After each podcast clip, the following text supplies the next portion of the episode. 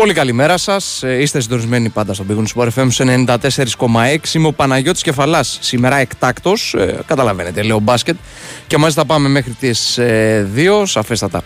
Θα ανοίξουμε γραμμές σε πολύ λίγο για να συνομιλήσουμε μαζί σας, να σχολιάσουμε τα τελευταία την επικαιρότητα γενικά, αλλά ε, κυρίως όπως καταλαβαίνετε, ε, τον αυριανό μεγάλο τελικό του Ολυμπιακού με την ε, Real Madrid Παρέα στον ήχο και στις μουσικές επιλογές είναι ο Χάρη Χριστογούλ και μαζί θα την πάμε όλη αυτή την ε, διαδικασία. Λίγες ώρες λοιπόν έμειναν, 8 η ώρα αύριο το, το βράδυ. Ο Ολυμπιακός αντιμετωπίζει την Real στον τελικό του Final Four του Κάουνας. Ε, ο Ολυμπιακός ο οποίος ξεπέρασε το εμπόδιο της Μονακός στον ημιτελικό η Real, μια εκπληκτική Real, το τελευταίο μήνα έχει βγάλει αντίδραση, ε, έχει βγάλει ποιότητα, έχει βγάλει ανωτερότητα γενικά ε, παρά τα προβλήματά της, παρά τα όσα έγιναν στη σειρά με την ε, Παρτίζαν και στο χθεσινό κλάσικο έφτασε ακόμη έναν ε, θρίαμβο και πέρασε στον τελικό. Τέταρτος τελικός λοιπόν ανάμεσα σε Ολυμπιακό και Real Μαδρίτης ε, αύριο.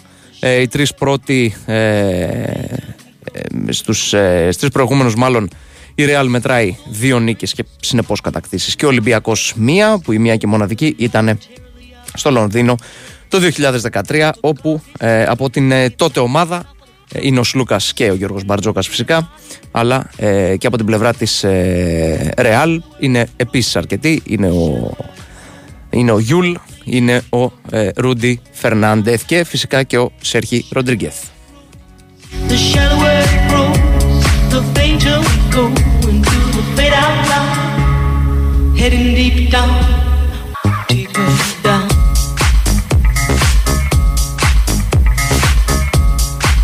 Τώρα όσον αφορά την ε, επικαιρότητα έχει και σήμερα μπάσκετ πάντως είχε ε, ελληνικό πρωτάθλημα, είχε μπάσκετ league ε, είχε το μάτι του Παναθηναϊκού με το Περιστέρι Big Win. Ε, ένα Περιστέρι Big Win εντυπωσιακό. Ε, έδειξε αντίδραση μετά την πολύ βαριά ήττα στην Πρεμιέρα στο ΑΚΑ. Έδειξε αντίδραση σήμερα και επικράτησε του Παναθηναϊκού 73-58. Ένας κάκιστος Παναθηναϊκός, πολύ κακός και γενικά φάνηκε πολύ ανέτοιμος πνευματικά να παίξει ένα εκτός έδρα παιχνίδι απέναντι σε μια ομάδα η οποία τον έχει δυσκολέψει και σε σεζόν. Θα πρέπει δηλαδή η ομάδα του Σερέλη να ήταν πιο υποψιασμένη σήμερα στο κλειστό Ανδρέας Παπανδρέου στο, στο Περιστέρι. Ωστόσο, η ομάδα του Βασίλης Πανούλη ήταν καλύτερη και νίκησε και με το εμφατικό, θα λέγαμε, 73-58, ισοφαρίζοντα σε ένα-ένα τη σειρά. Λοιπόν, ε, σιγά σιγά λοιπόν θα ανοίξουμε τις ε, γραμμές μας. Εσείς πάντα μπορείτε να τηλεφωνείτε στα 210-95-79-283, 284 και 285 και φυσικά να σχολιάσουμε ό,τι θέλετε. Και όπως με ειδοποιεί ο Χάρης, έχουμε ήδη ε, τον πρώτο φίλο στη τηλεφωνική γραμμή. Πάμε να κάνουμε πρεμιέρα. Καλώς τον. Καλώ τον. Γεια σου, Βασίλη. Καλά είμαι. Μπράβο. Εσύ; Έχεις κανέναν Κωνσταντίνο Ελένη να το χαίρεσαι. Ο, ε, όχι, να πούμε όχι, και χρόνια πολλά, βέβαια, γιατί ξημερώνει 21η Μαου. Χρόνια πολλά σε όλο τον κόσμο. Με υγεία, πάντα με υγεία. Ε, θέλω να σου πω για αύριο. Ναι. Καλή επιτυχία στον Ολυμπιακό. Ναι, ναι. Να το σηκώσει. Mm-hmm. Γιατί είμαι Έλληνας. Ωραία. Και γιατί οι Έλλη... στην... όλοι πρέπει να είμαστε Έλληνες όταν πέσει ο Ολυμπιακός ή ο Μια ελληνική ομάδα με ή η μια ΑΕΚ. ξένη. Μια ξένη. Σωστά, σωστά. Συμφωνώ. Δεν πρέπει να είμαστε κατά τις ελληνικές ομάδες. Μμμ. Θέλω να σας ρωτήσω κάτι. Να με ρωτήσεις. Ε, ένας παίκτης του Άρη έμεινε ελεύθερος στο μπάσκετ. Ναι, νομίζω κατάλαβα μάλλον για ποιον, είναι- για ποιον αναφέρεσαι. Στον Όμηρο Νετζιμπογλού. Ναι, ναι. Μμ. Γιατί λένε πολύ κοντά να κλείσει την ΑΕΚ στο μπάσκετ. Ναι, ακούγεται πολύ έντονα, όντως. Ε, αν Δεν το ξέρω αν έχουν πάρει... προχωρήσει σε κάποιο στάδιο οι διαπραγματεύσεις ε, και αν έχει κλείσει κάποιο deal με τον Όμηρο, Όμηρο Νετζίπογλου. Είναι ένα παιδί το οποίο έχει σημειώσει πρόοδο τα τελευταία χρόνια. Είναι σε Είναι μικρή ηλικία πολύ και γενικά καλός. είναι εξελίξιμος. Είναι παιχταράς. Είναι πολύ καλός. Έχει παίξει και εθνική. Τον ε, είχε πάρει στα παράθυρα ο, στα πρόσφατα παράθυρα ο κύριος Μανολόπουλος. Ε, και γενικά είναι ένα παιδί το οποίο νομίζω ότι θα αποτελέσει έναν από τους παίκτες ε, για το μέλλον. Μακάρι να το πάρει. Ναι. Ε, ήθελα να σε ρωτήσω και κάτι για προπονητή στην ΑΕΚ και στο μπάσκετ. Μμμ. Τι γίνεται; Για προπονητή, να σου πω την αλήθεια, δεν ξέρω σε τι κατάσταση βρίσκονται οι, οι, οι αναζητήσεις. Ε, είχε ακουστεί πάλι το όνομα του, αν θυμάσαι, του Ισπανού, του Μαρτίνεθ, που είχε ακουστεί Ναι, και ναι, πέρσι, ναι. ο οποίος είναι Θυμάμαι. στην ε, Μανρέσα. Αλλά είναι μια δύσκολη περίπτωση. Καταλαβαίνεις τώρα ένας προπονητής να αφήσει Ε, ειδικά το καλύτερο επειδή- πρωτάθλημα του κόσμου. Δεν είναι δηλαδή, δεν το λέω βάσει ονόματος ή κάτι τέτοιο. Απλά είναι αυτή τη στιγμή προπονητής στην ε, Μανρέσα, είναι προπονητής ε, ε, στο καλύτερο πρωτάθλημα της Ευρώπης. Είπα του κόσμου, Επειδή- λάθος, της Ευρώπης, που είναι το επειδή- Ισπανικό. Οπότε επει- δεν ξέρω κατά πόσο και εκείνος θέλει να φύγει και νομίζω ότι δεν είναι και από τους προπονητές που φεύγουν ε, από την ε, Ισπανία. Οι περισσότερες τους δουλειές εκεί είναι. Αν όχι όλες. Επειδή κάποιοι αξίδες πρέπει να ξυπνήσουμε, Mm-hmm. δεν είναι μόνο το ποδόσφαιρο της ΑΕΚ, είναι και το μπάσκετ και το χάλμπολ Και όλα τα τμήματα. και το συμφωνώ βόλεϊ. απόλυτα. Δεν Συμφωνώ βοηθάει απόλυτα. κανένας, μόνο εγώ. Και στο πόλο έκανε την προσπάθεια της ΕΑΚ. Αν θυμάμαι καλά, έχει παίξει μέχρι και τελικό κυπέλου. Πέρσι έπαιξε. Αν δεν κάνω λάθος.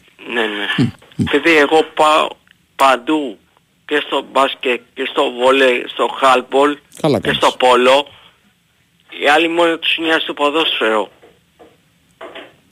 Ναι. Πρέπει να, να βοηθήσει ο κόσμος. Μμμ. Τέλος πάντων πήγαν και κάποιοι στο Βόλο, ναι. οι αεξίδες και παουζίδες, δεν ξέρω τι θα γίνει.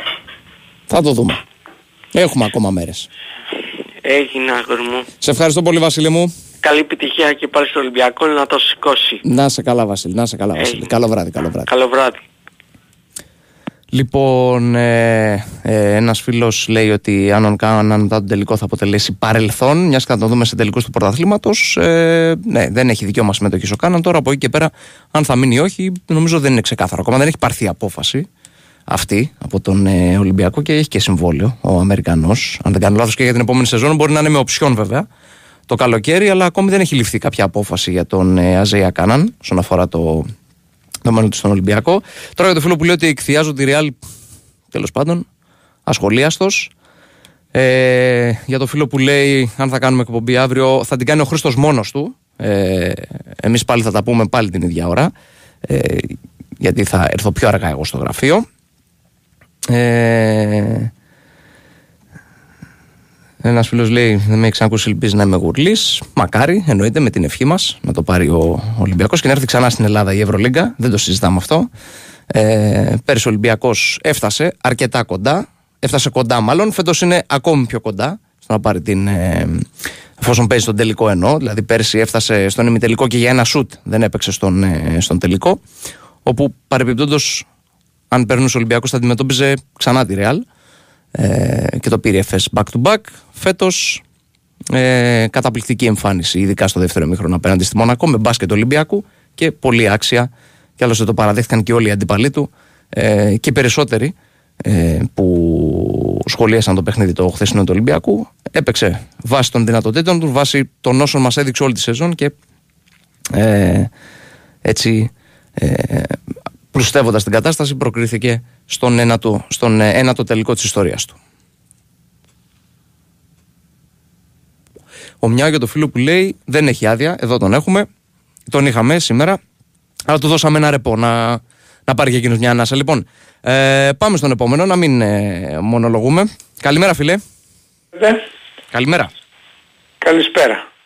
Εντάξει, ναι, επειδή ξημερώνει, εγώ είπα καλημέρα μετά τις 12 και το καλησπέρα καλοδεχόμενο είναι ευχή είναι και αυτή. Προσπαθώ δεν ξέρω πόσα χρόνια Ναι, να πείσω τον κόσμο ναι. Το ότι όνομά δεν σας; μπορεί δ- 12, θα πω, θα το πω. Α, ωραία, ωραία. 12 η ώρα τα μεσάνυχτα να λέμε καλημέρα. Ναι. Μόνο και μόνο ότι είναι μεσάνυχτα το μέσον της νύχτας. Δεν μπορεί Ωραία. να λέμε καλημέρα. Εντάξει, μπορούμε να το Υπάρχει- πούμε ως ευχή γιατί θα ξημερώσεις σε Λοιπόν, λίγες ώρες, χρόνια οπότε πολλά να στους- πούμε καλημέρα. Χρόνια πολλά στους Κωνσταντίνους, στις Κωνσταντίνες, στους, ε, στις Ελένες κτλ. Βέβαια, βέβαια. Με υγεία Μάκης πάνω απ' από, όλα. Νε- Μάκης από Νέας Σμύρνη, Ωραία. κύριε Κεφαλά. Μάλιστα, κύριε Μάκη. Λοιπόν, το μικρός Γιώργος. Παναγιώτης. Παναγιώτης. Ναι, ναι, ναι. Γιώργος είναι ο Πετρίδης. Ναι, σωστά, σωστά. Ναι, εκεί μπερδευ- μπερδεύτηκα. Έχεις πάρει καμιά εντολή από τον Ηρακλή; Εντολή από τον Ηρακλή όσον αφορά τι; Αρ- Εξαρτάται τι θα ακούσω, εννο... εννοείται; Ναι. Ναι. Για να ακούσω. Α, έχεις πάρει.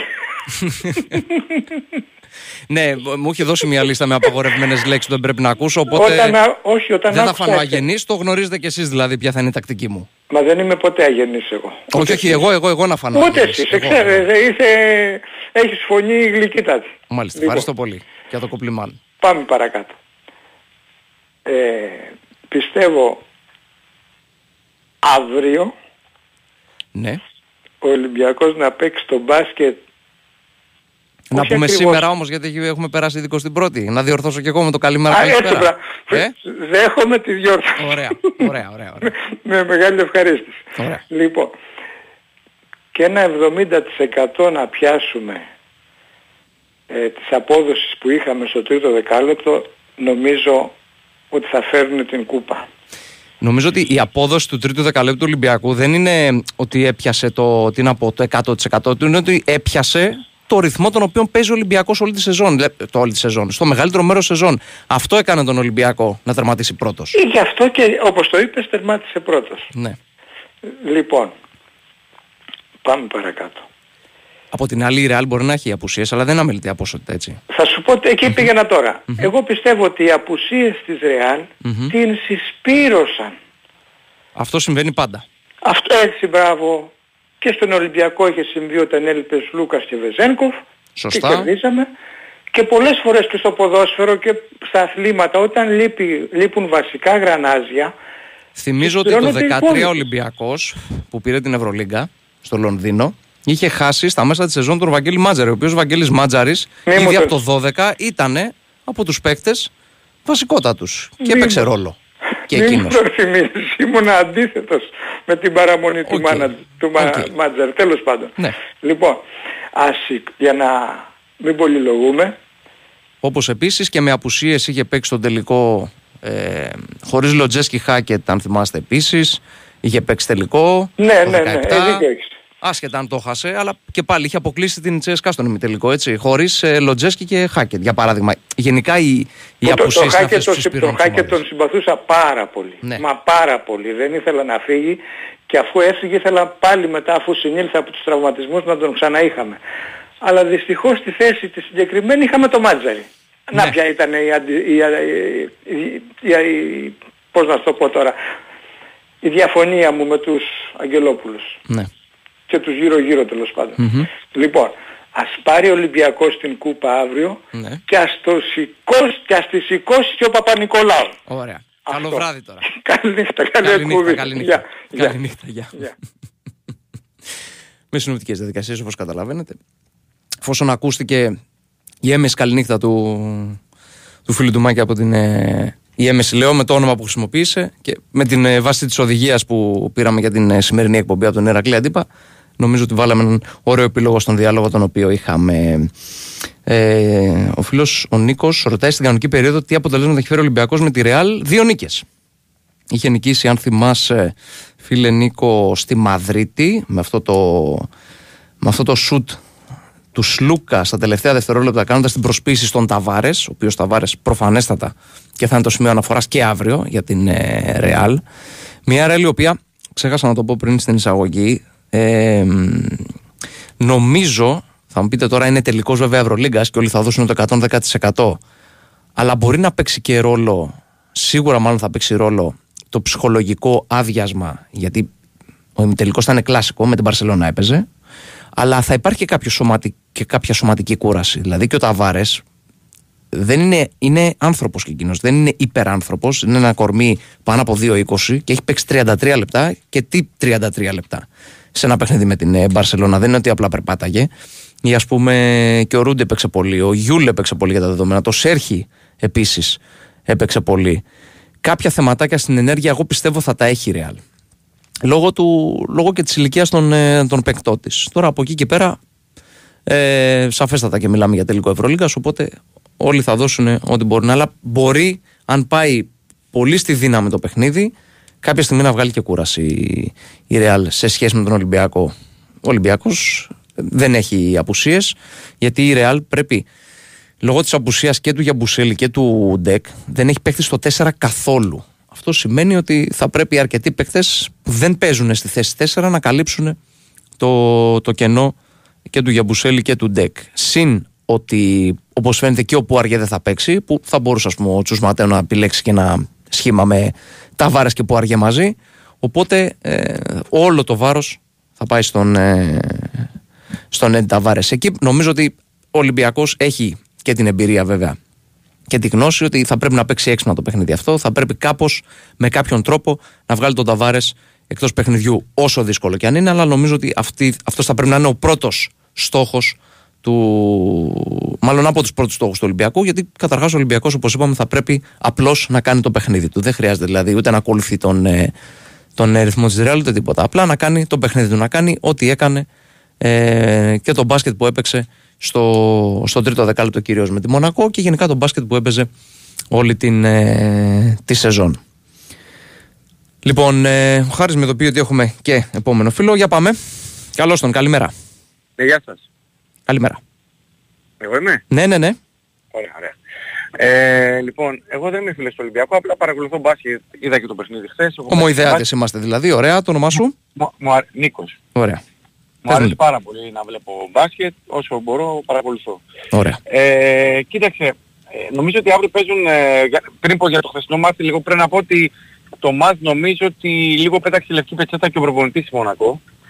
Γιατί όταν γύρισε το παιχνίδι ο Ολυμπιακός, mm-hmm. πρώτον, άρχισε, πρώτον άρχισε να πάρει time out ναι. Και δεύτερον, ακόμα και όταν πήρε time out. Νομίζω έχει πάρει ήδη time out ε, στο 8-0 του Ολυμπιακού. Δηλαδή εκεί που είχε πλησιάσει στους 4, αν δεν κάνω λάθος, ναι. εκεί πήρε το πρώτο του. Ναι, ναι, ναι. ναι. ναι. Και το, το, θέμα είναι ότι πήρε time out, αλλά πρώτον δεν άλλαξε την πεντάδα του.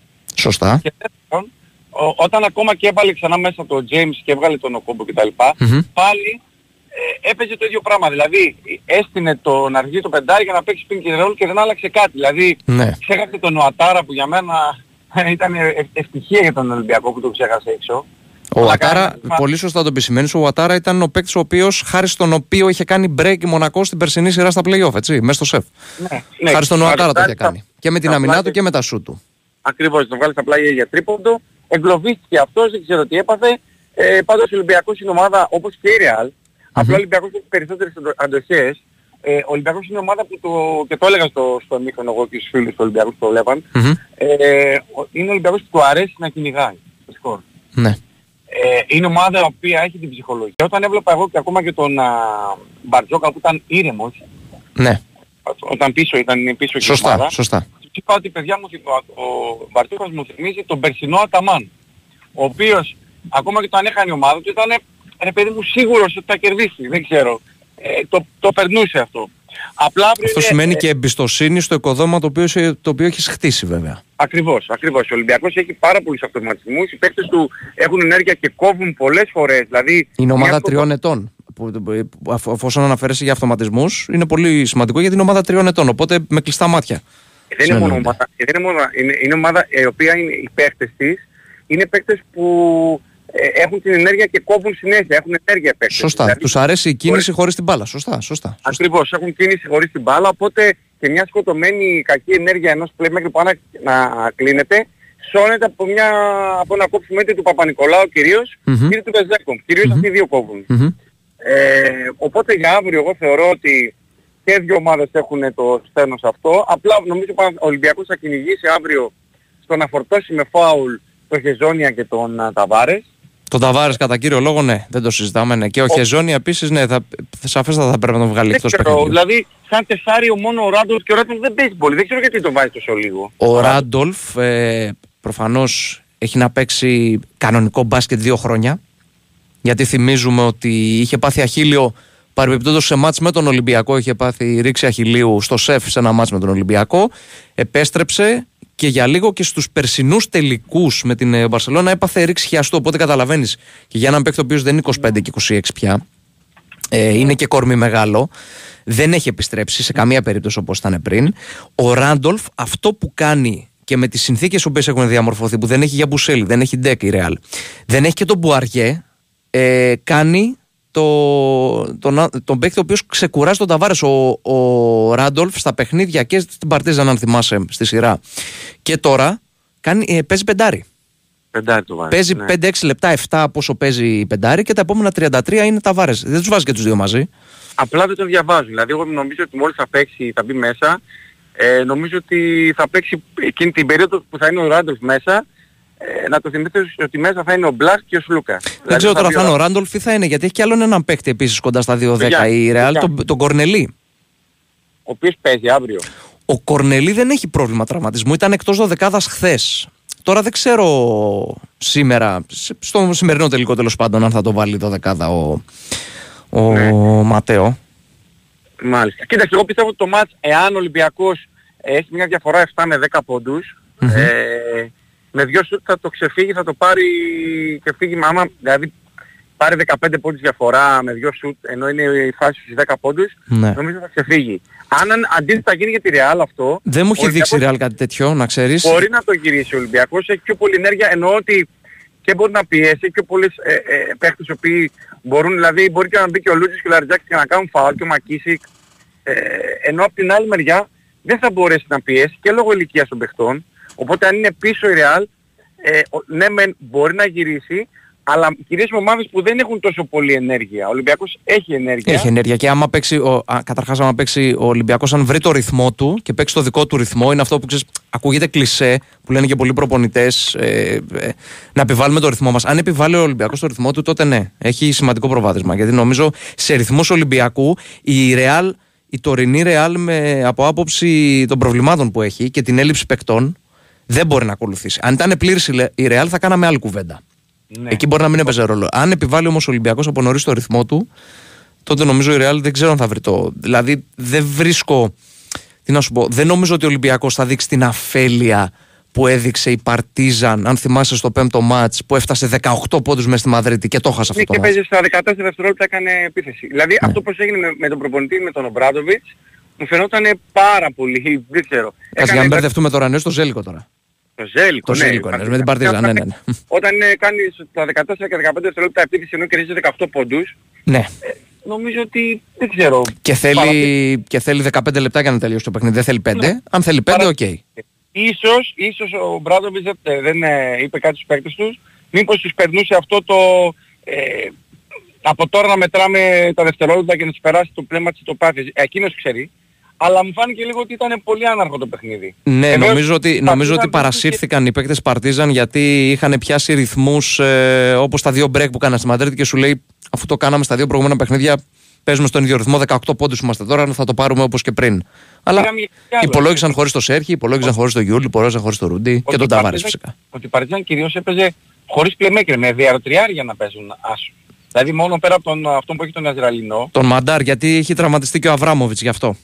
Ναι, και παίζανε δηλαδή ο Νάναλ κατέβησε την μπάλα, ο Έξουμ. Ναι, ναι. Αυτή είναι διαδοτρία και ο Πάντερ. Mm-hmm. Καλή επιτυχία στον Ολυμπιακό. Εγώ είμαι πάω βασικά. Μια χαρά. Ε, έχουμε τον προπονητή, τον εκτιμώ πολύ τον κύριο Τακιανό. Νομίζω ότι... Ναι, έχει κάνει πολύ καλή δουλειά. Τα πλαίσια που έχει και τα οικονομικά δεδομένα που έχει, mm-hmm. έχει συμμαζέψει την ομάδα. Συμφωνώ απόλυτα. Και ο Άρες Λικογιάννης έκανε πάρα πολύ καλή δουλειά στον Πάοκ επίσης. Με τον Ολυμπιακό δεν έχουμε τύχη. Απλά και, και με το Περιστέρι. Νομίζω ότι ο Περιστέρι έχει πάρα πολλές λύσεις και νομίζω ότι θα δυσκολευτεί πολύ Παναθηναϊκός με αυτά που είδα ειδικά σήμερα. Ναι. Δεν ξέρω, εγώ στο τέλος είδα το τελευταίο δεκάλεπτο δεν έπαιξε καθόλου ο Williams. Είναι τραυματισμένος, δεν ήταν αποστολή, δεν ξέρω τι... Α, δεν, να σου πω την αλήθεια, δεν, δεν, έχω, δεν έχω δει κάποια σχετική ενημέρωση για το Williams. Νομίζω όχι. Δεν πρέπει να ήταν απόφαση του Σερέλη. Δεν έχω δει κάτι δηλαδή ότι μπορεί να τραυματίστηκε. Πρέπει να είναι απόφαση του Σερέλη. Δεν έχει, έχει επιθετικό πρόβλημα ο Παναθηναϊκός, τεράστιο. Δεν έχει τον παίκτη που... Ο Παναθηναϊκός δεν έγινε ποτέ ομάδα φέτος καταρχάς και ομάδα με αυτό που συζητούσαμε πριν όσον αφορά τους αυτοματισμούς και αυτά. Δεν, ε, δεν μονταρίστηκε κάποια στιγμή ο Παναθηναίκος. Αφενός δεν μονταρίστηκε γιατί ε, άλλαζε παίκτες κατά τη διάρκεια της σεζόν. Πάλι. Αφετέρου, ο κορμός του είναι πολύ μικρός. Δεν έχει κάποιον στάνταρ κορμό να πεις ότι. και, θα, και ας κάνει τρει-τέσσερι προσταθερέσεις, πέντε μέσα στη σεζόν. Του φύγε ο βασικό του σκόρερ που ήταν φέτος ο Μπέικον, και φυσικά έχει αλλάξει και προπονητή. Οπότε πότε να προλάβει να μονταριστεί μια ομάδα. Και ουδέποτε μέσα στη σεζόν μονταρίστηκε. Και από ό,τι φαίνεται δεν έγινε και καλή δουλειά εξ αρχής με τον, με τον Ράντονιτς. Για να κλείσω τώρα θέλω να ρωτήσω από ένα τελευταίο πράγμα. Ναι. Το οποίο είναι το που λέμε κιόλας από όλους τους παίχτε, από τους ξέρου που έχουν περάσει mm-hmm. και για το ήθο που έπαιξε σε πολλές ομάδες. Και επειδή και όταν έγινε και σε εμάς και με τον Μπάνε, ναι, ναι. τον τιμήσαν κτλ. Ε, αλλά και σε άλλα και με τον Ολυμπιακό τώρα κτλ. Είναι ο μοναδικός παίκτης που δεν το βγάζουν ποτέ δημοσιογράφοι να το ρωτήσουν κάτι. Ποιον; Είναι ο Walter Berry. Ο Walter Berry, ε. ε ναι, δηλαδή σε Πού να τον βρούμε; Βρήκαν τον, βρήκαν τον Μπάρλο, βρήκαν τον Λέβιξον, βρήκαν ναι. τον οποιοδήποτε. Αλλά μου κάνει εντύπωση που από καμία ομάδα, δηλαδή έπαιξε, έπαιξε και Ολυμπιακό, έπαιξε και Ηρακλή, έπαιξε και στον Άριο παλιά. Ναι. Δεν έχουν βρει ποτέ, δεν έχουν βγάλει ποτέ τον Walter Berry. Ο οποίος νομίζω ήταν ε, ο πιο money for money. που Τα λεφτά για τα Value λεφτά for του, money, δηλαδή. βέβαια, βέβαια. βέβαια. Ακριβώς. Ήταν νομίζω το καλύτερο τεσάρι, Αριστερόχειρας. ό,τι ακριβώς, που ήξερες τι θα κάνει, αλλά δεν μπορούσε να το μαρκάρεις με τίποτα. θες. Ναι, δεν ξέρω, αυτό συμφωνώ. δεν δες το, δες το λίγο, έτσι από περιέργεια, εκτός ο άνθρωπος χτύπα ξύλο αν είναι... Νομίζω τίποτα. κάτι επιχειρήσει είχε ο Walter Berry χωρίς να είμαι τώρα 100% σίγουρος δηλαδή και να το ψάξω τώρα τέτοια άρα λίγο δύσκολο, αλλά κάπου είχε κάτι άλλο έχει σχέση με, δεν- που δεν έχει σχέση με τον μπάσκετ, κάτι άλλες επιχειρήσεις έχει. Ο άνθρωπος έτσι, δεν έχει γίνει κάτι... Όχι, όχι, όχι. Α, Εξ όσων γνωρίζω, όχι. όχι. Ναι. Όχι, αυτό απλά μου κάνει εντύπωση ότι από, μπορεί να έχουν βρεθεί ακόμα και Είναι τον και μια Ίντερ, μορφή, όλους- όπως και, να- όπως και να το κάνεις, είναι μια μορφή έτσι που σημάδεψε ας πούμε, το μπάσκετ της δεκαετίας 90 το ελληνικό. Όπως είδα και στην, Κύ- στην Κύπρο όταν είχα πάει το μωρό του ελαφιού, το Μάικλ Τζόνς. Δεν ξέρω αν τον έχεις προλάβει, δεν, δεν ξέρω την ηλικία σου. Όχι Ήταν πολύ, να σου πω την αλήθεια. ναι, ναι. τεράστιος, Ναι, ναι, παιχταράς. Οκ, σε ευχαριστώ φίλε μου. Έγινε Νίκο, να είσαι καλά, καλό βράδυ. Καλά. Γεια. Γεια, γεια. Γεια. Ε, Χάρη, θες να κάνουμε διάλειμμα; Ναι. Ωραία. Λοιπόν, ένας φίλος ρωτάει αν δεν πάρει ο Ολυμπιακός, λέει την Ευρωλίγκα, θα τεθεί θέμα Μπαρτζόκα. Ακόμη και αν πάρει το πρωτάθλημα.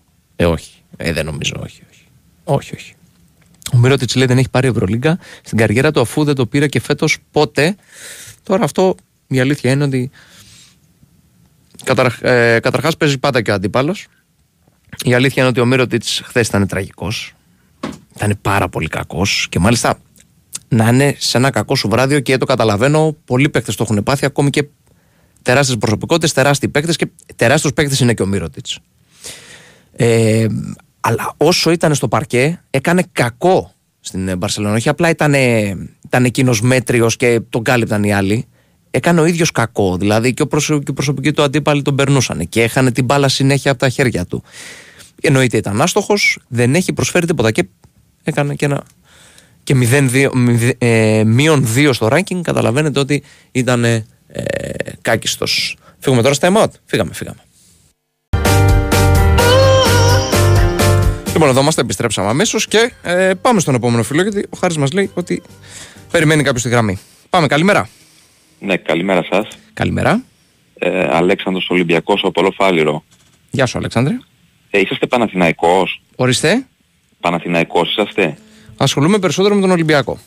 Ωραία. Ε, λοιπόν, καταρχάς ε, θα ήθελα να πω για την εικόνα του κυρίου Μαρινάκη που έκλαιγε σήμερα όπως είδαμε επειδή η Νότιχαμ έμεινε στην κατηγορία. Σωστά. τη, θεωρώ, τη θεωρώ μια κάκιστη εικόνα. Μμμ. μετά και από αυτή την αποτυχημένη χρονιά που είχε ο Ολυμπιακός στο ποδόσφαιρο. Ναι. Έτσι. Δεν μπορώ να βλέπω τον πρόεδρό μου ε, σε μια άλλη ομάδα εκπλήν του Ολυμπιακού να κλαίει από τη χαρά του Ναι. ή από τη λύπη του για τον οποιοδήποτε λόγο. Η ιδιοκτησία του Ε, είναι και άλλη ομάδα. Δεν με, δεν, ε, δεν με ενδιαφέρει. Τι είναι στα μάτια των δικών μου και πολλών Ολυμπιακών είναι το να κλαίει ο πρόεδρός μου ε, εκτός του Ολυμπιακού είναι μια πολύ κακή εικόνα και νιώθω προδομένος εγώ προσωπικά, έτσι. Μμμ. Ε, και καλό θα είναι ο κ. Μαρινάκης ε, να πάρει παράδειγμα από τον μπασκετικό Ολυμπιακό, Ναι. ο οποίος εμπνέει υγεία και με ένα χαμηλό budget κάνει θαύματα τα τελευταία 10 χρόνια. Ναι. Άλλα βέβαια τα μεγέθη του μπάσκετ και του ποδοσφαίρου. να πάρει έτσι. το... Ναι, το γνωρίζω αυτό που λέτε. Μμμ. Ε, είμαι 42 χρονών, δεν ε, είμαι... Α, έχω κοντά περάσει- ηλικιακά είμαστε. Ωραία. Λοιπόν, ε, πρέπει να πάρει παράδειγμα από τους κύριους Αγγελόπουλους. Ε, κάνει το ένα λάθος πίσω από το άλλο ο κύριος Μαρινάκης. Και να αφήσει την Nottingham και τις business εκεί και να κοιτάξει να φέρει μια προπονητάρα εδώ, καλούς παίκτες νεαρούς, μπαλαδόρους και όχι τελειωμένους παίκτες όπως Κασάμι. Γενικά ο Ολυμπιακός έχει ένα κακό με τον Εντάξει, κύριο αν δεν κάνω Μαρινάκη. λάθος όμως έχουν παραδεχθεί όλοι και από τη διοίκηση ότι έγιναν λάθη φέτος και είναι διατεθειμένα να τα Ποιος διορθώσουν. έφερε τον Κασάμι, μπορείτε να πείτε ποιος τον έφερε στον Ολυμπιακό; Πού να ξέρω. ή τον Ντουρέ ή τον άλλον τον ε, Αμπιντάλ για, για Μαρτσέλο, Βερσάλικο κτλ. Μην αναφέρουμε καθόλου έτσι. Μιλάμε για τραγικά λάθη του Ολυμπιακού. Εντάξει, όταν Ε, φέρνεις, όταν φέρνεις Βερσάλικο και Μαρσέλο, Ναι. εντάξει, είναι δύο ονόματα πολύ δυνατά. Τώρα δεν ξέρεις ε, και σε οποιαδήποτε μεταγραφή και να κάνεις δεν ξέρεις αν θα σου πετύχει. Δεν ήξερε ο Ολυμπιακός ότι είναι κουτσοάλογο ο Βερσάλικο. Τον είδαμε τώρα, δεν το καταλάβαμε το Βερσάλικο ότι τραυματίζεται μέρα παραμέρα. Τώρα τι να Ή σου ο πω. Μαρτσέλο ότι θα κάνει Dolce Vita εδώ στην Γλυφάδα και στην Ακρόπολη. Δεν το γνώριζαμε αυτό το πράγμα. Περίμεναν ότι ο Μαρτσέλο θα παίξει μπάλα με πόσο ευρωπαϊκά έχει πάρει με τη Real. Αυτά τα πράγματα είναι ερασιτεχνικά. Η άποψή μου κύριε έτσι. Εγώ είμαι αυστηρός Σαφέστατα, Ολυμπιακός. Δεν είμαι, σαφέστατα. δεν είμαι Ολυμπιακός που χαϊδεύει αυτιά και έχω μαλώσει και με κλείνουν και ε, επειδή λέω τα πράγματα... Αν δεν το- κάνω το όμως όνομα. λάθος, ο Ολυμπιακός έχασε φέτος το πρωτάθλημα, αλλά ε, Ναι. είχε τρεις συνεχόμενες κατακτήσεις έτσι ήδη.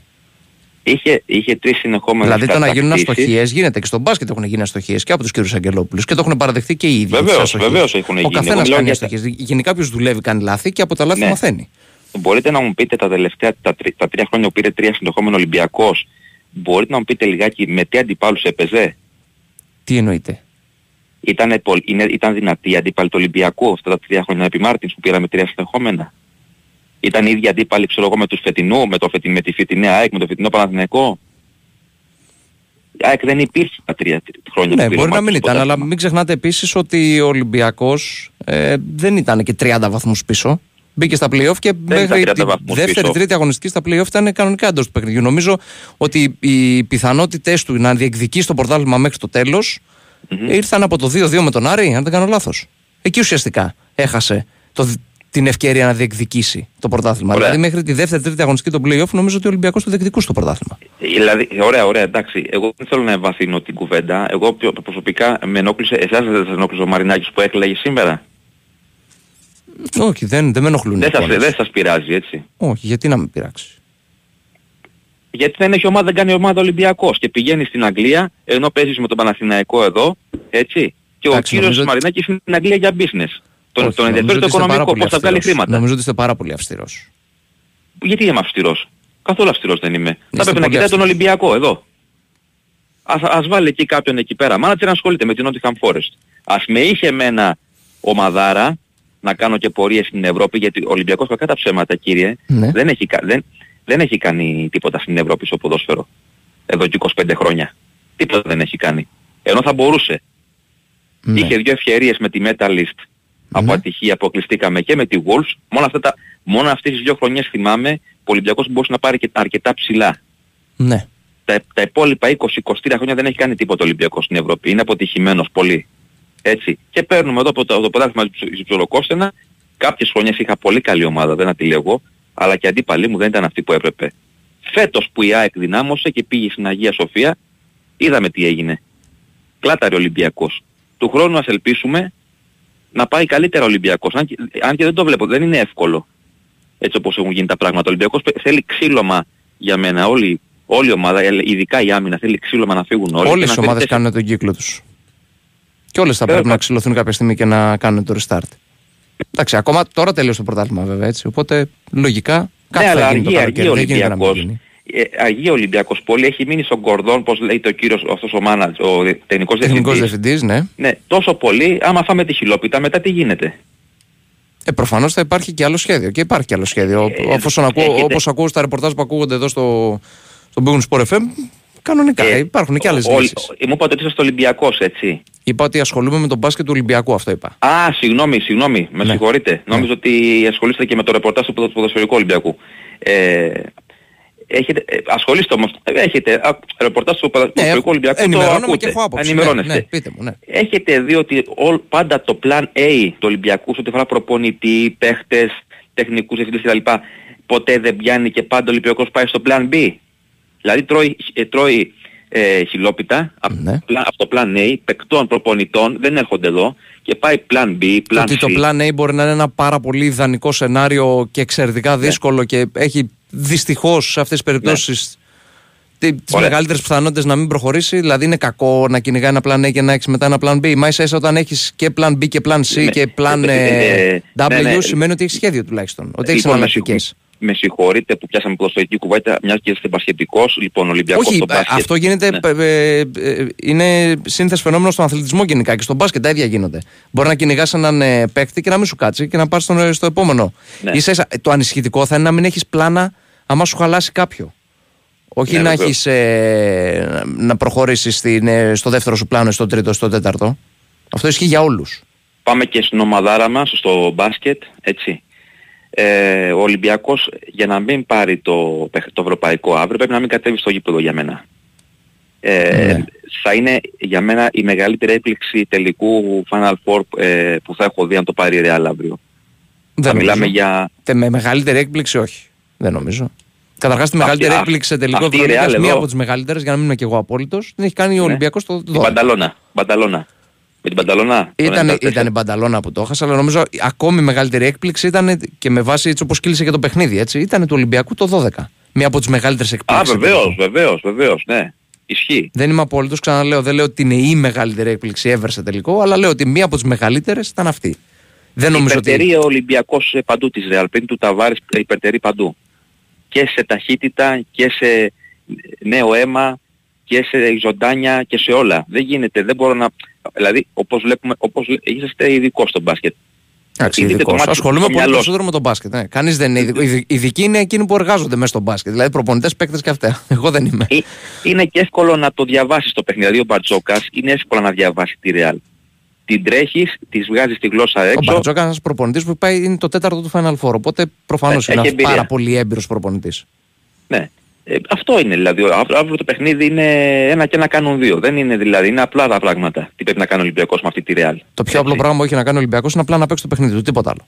Είναι το Και πιο να, την, απλό. και, και να την τρέξει.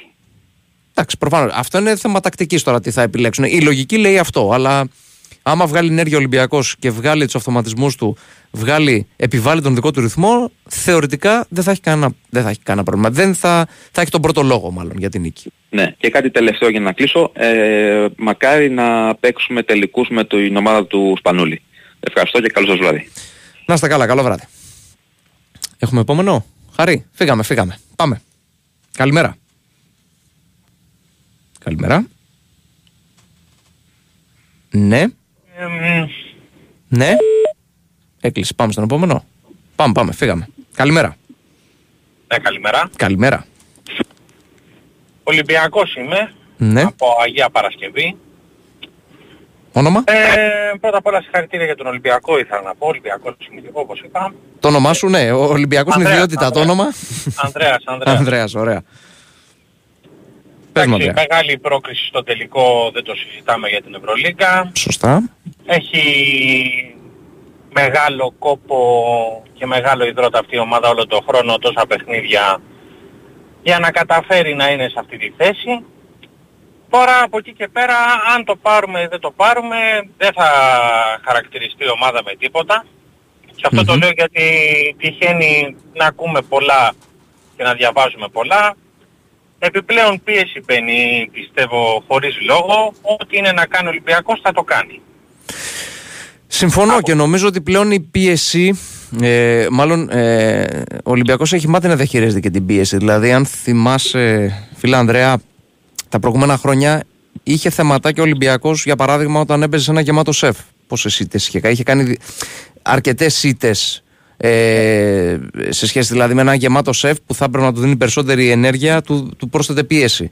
Αυτό τα τελευταία χρόνια και με στη δεύτερη θητεία του Μπαρτζόκα νομίζω έχει αρχίσει να εξαλείφεται και γενικά ο Ολυμπιακός τέτοια πίεση από εξωγενείς παράγοντες βλέπε κόσμο, βλέπε την πίεση του στόχου έχει μάθει να τη διαχειρίζεται νομίζω πάνω σε αυτό Σύμφων- ε, και το συμφωνώ είδαμε νομίζω απόλυτα. και το τελευταίο παράδειγμα βέβαια ήταν και, το, και ο ημιτελικός με τη Μονακό έτσι δηλαδή όταν σου στραβώνει ο ημιτελικός γιατί το πρώτο ημίχρονο είχε στραβώσει για τα καλά όταν πας και με 12 πόντους πίσω στο, στο ημίχρονο. Και ηρεμείς. Και απλά αυτό που έχεις να κάνεις είναι να παίξεις το παιχνίδι που παίζεις όλη τη σεζόν, ε, είναι ακόμη ένα δείγμα του ότι έχει μάθει να διαχειρίζεται και τις δύσκολες καταστάσεις που μπορούν να προκύψουν ε, κατά τη διάρκεια ενός μάτσου Ολυμπιακός. Σίγουρα, σίγουρα δεν το συζητάμε και σε αυτό οφείλεται σε όλο τον οργανισμό, όχι μόνο στο Μπαρτζόκα, σε όλο τον οργανισμό αλλά και στους χαρακτήρες που είναι στον Ολυμπιακό, γιατί φαίνεται όχι μόνο από τις δηλώσεις τους, αλλά ακόμα και τις κινήσεις τους στο παρκέ. Είμαι ένας άνθρωπος που κάποτε έπαιξα κι εγώ κάπως μπάσκετ ε, και φαίνεται από τις κινήσεις τους ότι αυτό που τους αφορά είναι να το απολαύσουν. Και εγώ σαν φίλαθλος του Ολυμπιακού αυτό θα ήθελα να δω και το λέω για τους υπόλοιπους φιλάθλους γιατί τυχαίνει και ακούμε, παρακολουθούμε στο FM, ακούμε πολλά πράγματα που λέει ο κόσμος. Μμμ. Ας το απολαύσει ο κόσμος και ας το απολαύσουν και οι παίκτες να δούμε ένα καλό παιχνίδι τέλος πάντων. Και όπως Και- επίσης το σίγουρο είναι ότι ο Ολυμπιακός παλεύει κάθε παιχνίδι, δηλαδή και σε ήττες ακόμη, το παλεύει, δεν τα παρατάει. Εννοείται, εννοείται. Και αυτό φαίνεται, είναι στο DNA της ομάδας. Μμμ. Και είναι κάτι το οποίο το έχουν και οι Αγγελόπουλοι και φαίνεται αυτό από το 12, το 13, το 15, το 19. Φαίνονται όλες οι χρονιές, ακόμα και στην επιτυχία και στην αποτυχία, ότι η ομάδα δεν θα σταματήσει. Συμφωνώ. Αυτό ήθελα να πω για το μπασκετικό έτσι κομμάτι, να το απολαύσουμε όλοι και ό,τι γίνει έγινε, έτσι κι αλλιώς τα παιδιά θα τα χειροκροτήσουμε γιατί αυτό που κάνει είναι κάτι φανταστικό σε μια διαφορετική Απλά νομίζω ότι γε, γενικά, γενικά στην Ελλάδα έχουμε και, το, και ένα θεματάκι ότι δεν υπολογίζουμε ποτέ τον αντίπαλο. Δεν υπολογίζουμε ότι παίζει και ο αντίπαλος. Δηλαδή, αν έπαιζαν μόνοι τους οι ομάδες μας και χάνανε, τότε ναι. Αλλά είναι και ο αντίπαλος, τι να κάνουμε. Και πόσο μάλλον για τελικό Ευρωλίγκας και για να έχει πάει και η Real στον τελικό Ευρωλίγκας, σημαίνει ότι κάτι καλό έχει κάνει και εκείνη για να διεκδικεί το πιο βαρύ τρόπο αυτή τη στιγμή στην Ευρώπη. Όπως επίσης ε, δεν μπορείς να τη διαγράψεις, είναι και Real στην τελική, έτσι. Μιλάμε για Real. Δεν το, δεν το συζητάμε, δεν το συζητάμε. Μιλάμε για πολυτροπεού ομάδα, μιλάμε για παίκτες με πάρα πολλή εμπειρία και άσχετο πόσοι έχουν κατακτήσει την κούπα. Ε, ένα τεράστιο σύλλογο και θα δείξει. Αυτό, γι' αυτό λέω και εγώ έτσι να το απολαύσει και ο κόσμος. Αλλά και να υπάρχει μην μια προσθέτουμε συγκρατημένη κρίνια αισιοδοξία. χωρίς λόγο. Υπάρχει μια συγκρατημένη αισιοδοξία γιατί ο Ολυμπιακός έχει δείξει μέσα στη σεζόν ότι είναι έτοιμος για αύριο. Ε, έχει θα- δείξει όλη τη σεζόν ήταν έτοιμος για μάτς σαν, τα- σαν το, σαν το, όχι αυριανό, το σαν το σημερινό που ακολουθείς σε μερικές Όπως- ώρες. Όπως παρακολουθούμε τον Ολυμπιακό όλη η χρόνια όσοι ασχολούμαστε με τον μπάσκετ και το βλέπουμε και το απολαμβάνουμε και τα λοιπά, ξέρουμε ότι όλα είναι στο παρκέ και όλα τα υπόλοιπα είναι στο δικό μας μυαλό στην ουσία. Το μυαλό των παικτών είναι που θα φέρει το αποτέλεσμα Σωστά. και οπότε θα δούμε τι θα καταφέρει αυτή η υπέροχη ομάδα που έχει φτιάξει ο Πατσόκας γιατί πραγματικά απολαμβάνουμε το μπάσκετ πάνω απ' όλα. Απολαμβάνουμε το άθλημα με αυτή την ομάδα πέρα από το σύλλογο που αυτόν υποστηρίζουμε απολαμβάνουμε το άθλημα. Και αυτό είναι η μαγική ομορφιά. Γι' αυτό χειροκροτάμε και στην ήττα και στη νίκη και σε όλα. Ο- Το πρώτο ημίχρονο ας πούμε με τη Μονακό ε, χρειαζόταν μια ένεση αδρεναλίνης. Ήρθε από την ψυχραιμία. Κάτι το οποίο ας πούμε το είχε ο Ιφκοβιτς πάρα πολύ σαν προπονητής. Έφερε μέσα από ψυχραιμία ε, μια Φώναζε τόπα. και εκείνος πάρα πολύ. Αλλά γενικά στα κρίσιμα μάτς, όντως η αλήθεια είναι ότι ε, στα πολύ κρίσιμα μάτς ήταν λίγο Ναι. πιο. ήθελε να μεταδώσει και μια ηρεμία στους παίκτες του. Η Κάτι αλήθεια είναι αυτή. τελευταίο για να, για να μην σας κρατάω και πολύ, για να μιλήσει και κάποιος άλλος. Ε, αφορά για το ποδοσφαιρικό τμήμα, Μμμ. μια και άκουσα τον προηγούμενο Ναι, ναι. έτσι, και συγγνώμη τώρα αλλά έτσι να το προσθέσουμε. Ο Ολυμπιακός σε καμία των περιπτώσεων, ναι. σαν ομάδα, Μμμ. δεν μπορεί να πει κάποιος ότι τα τελευταία 20 χρόνια είναι αποτυχημένος στην Ευρώπη. Έχει καταφέρει να σπάσει τα βάνια Μμμ. που για το επίπεδο της χώρας μια ομάδα η οποία παίζει με αυτό το, σε, αυτό το, επί- σε αυτά τα επί- επίπεδα όταν οι, οι υπόλοιποι αντίπαλοι του δεν παίζαν σε αυτά Μμμ. δεν θα, πει, απο- δεν θα πούμε αποτυχημένο τον Ολυμπιακό που κέρδισε τη Juventus, την Ατλέτικο, την ε, Arsenal με στο Λονδίνο, έφτασε να παίζει με τη Wolves, θα μπορούσε να έχει γίνει μια τεράστια πορεία αν δεν ήταν ο COVID, αν δεν ήταν άλλες συνθήκες. Πρέπει λίγο να κοντρολάρουμε λίγο κάποια πράγματα.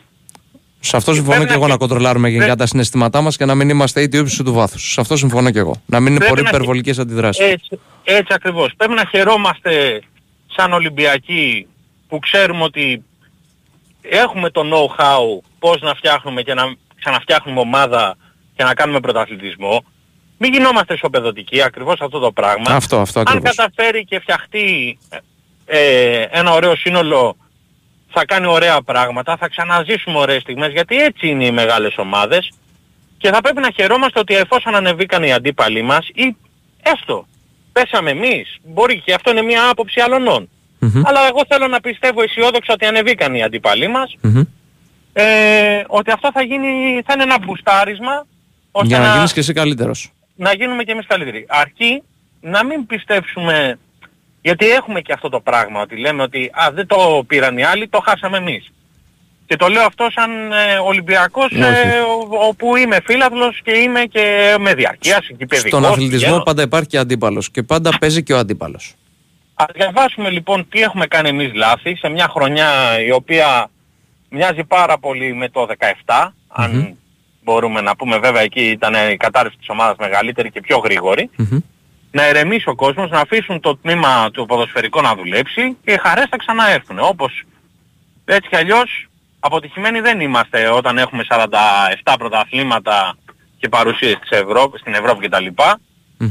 Δηλαδή κάπου πρέπει να κοντρολάρουμε λίγο και το τι λέμε και το τι σκεφτόμαστε. Ούτε να τα βάζουμε όλα στο ίδιο κιούπι. κιούπι. Οι, άλλοι, οι άλλοι άνθρωποι πρέπει να σκεφτούν ότι ζουν 30 χρόνια, πόσα 27 χρόνια ο Ολυμπιακός 23 πρωταθλήματα. Ναι. Κάτι πρέπει να, κάπως πρέπει λίγο να βάλουμε και μια ζυγαριά. Λίγο στα πράγματα. Να μην τα βλέπουμε όλα κόκκινα, να τα δούμε και λίγο ουδέτερα. κάποια Ωραία. στιγμή. Αυτά, Ωραία. ευχαριστώ πάρα πολύ. Καλή επιτυχία σε όλους. Καλά κουράγια στην αγώνα. Ευχαριστούμε. Και καλή αύριο. Καλό βράδυ, καλό βράδυ. Πάμε Χαιρετώ, τώρα, καλό βράδυ. πάμε τώρα σε ένα ακόμη ένα σύντομο. Εδώ μας επιστρέψαμε. Φίλος στέλνει ότι αν δεν σταματήσει ο Ολυμπιακός τον Ταβάρες και τον Γιουλ και δεν ανεβάσει απόδοση ο Σλούκας δύσκολα να πάρει το, το τρόπαιο. Εντάξει, αυτά είναι τεχνικά θέματα και προ- είναι τα προφανή έτσι. Ότι θα πρέπει να περιοριστεί η δράση του Ταβάρες όσο είναι δυνατόν γιατί ο Ταβάρες βρίσκεται και εκείνος σε εξαιρετική κατάσταση. Ο Γιουλ ε, ν- νομίζω όχι τόσο, δεν είναι τόσο επιδραστικός γενικά στα τελευταία παιχνίδια της της Ρεάλ όσο ο Σέρχι Ροντρίγκεθ. Αυτός μπαίνει ειδικά από τα μέσα τρίτου, τη- του τρίτου δεκαλέπτου των παιχνιδιών της Ρεάλ και αλλάζει όλο το momentum. Θέλει πολύ μεγάλη προσοχή και ο Σέρχι Ροντρίγκεθ, καθώς ο Τζους Ματέο έχει αντιληφθεί ότι είναι πλέον και σε μια προχωρημένη ηλικία εκείνος, είναι 35 πλέον.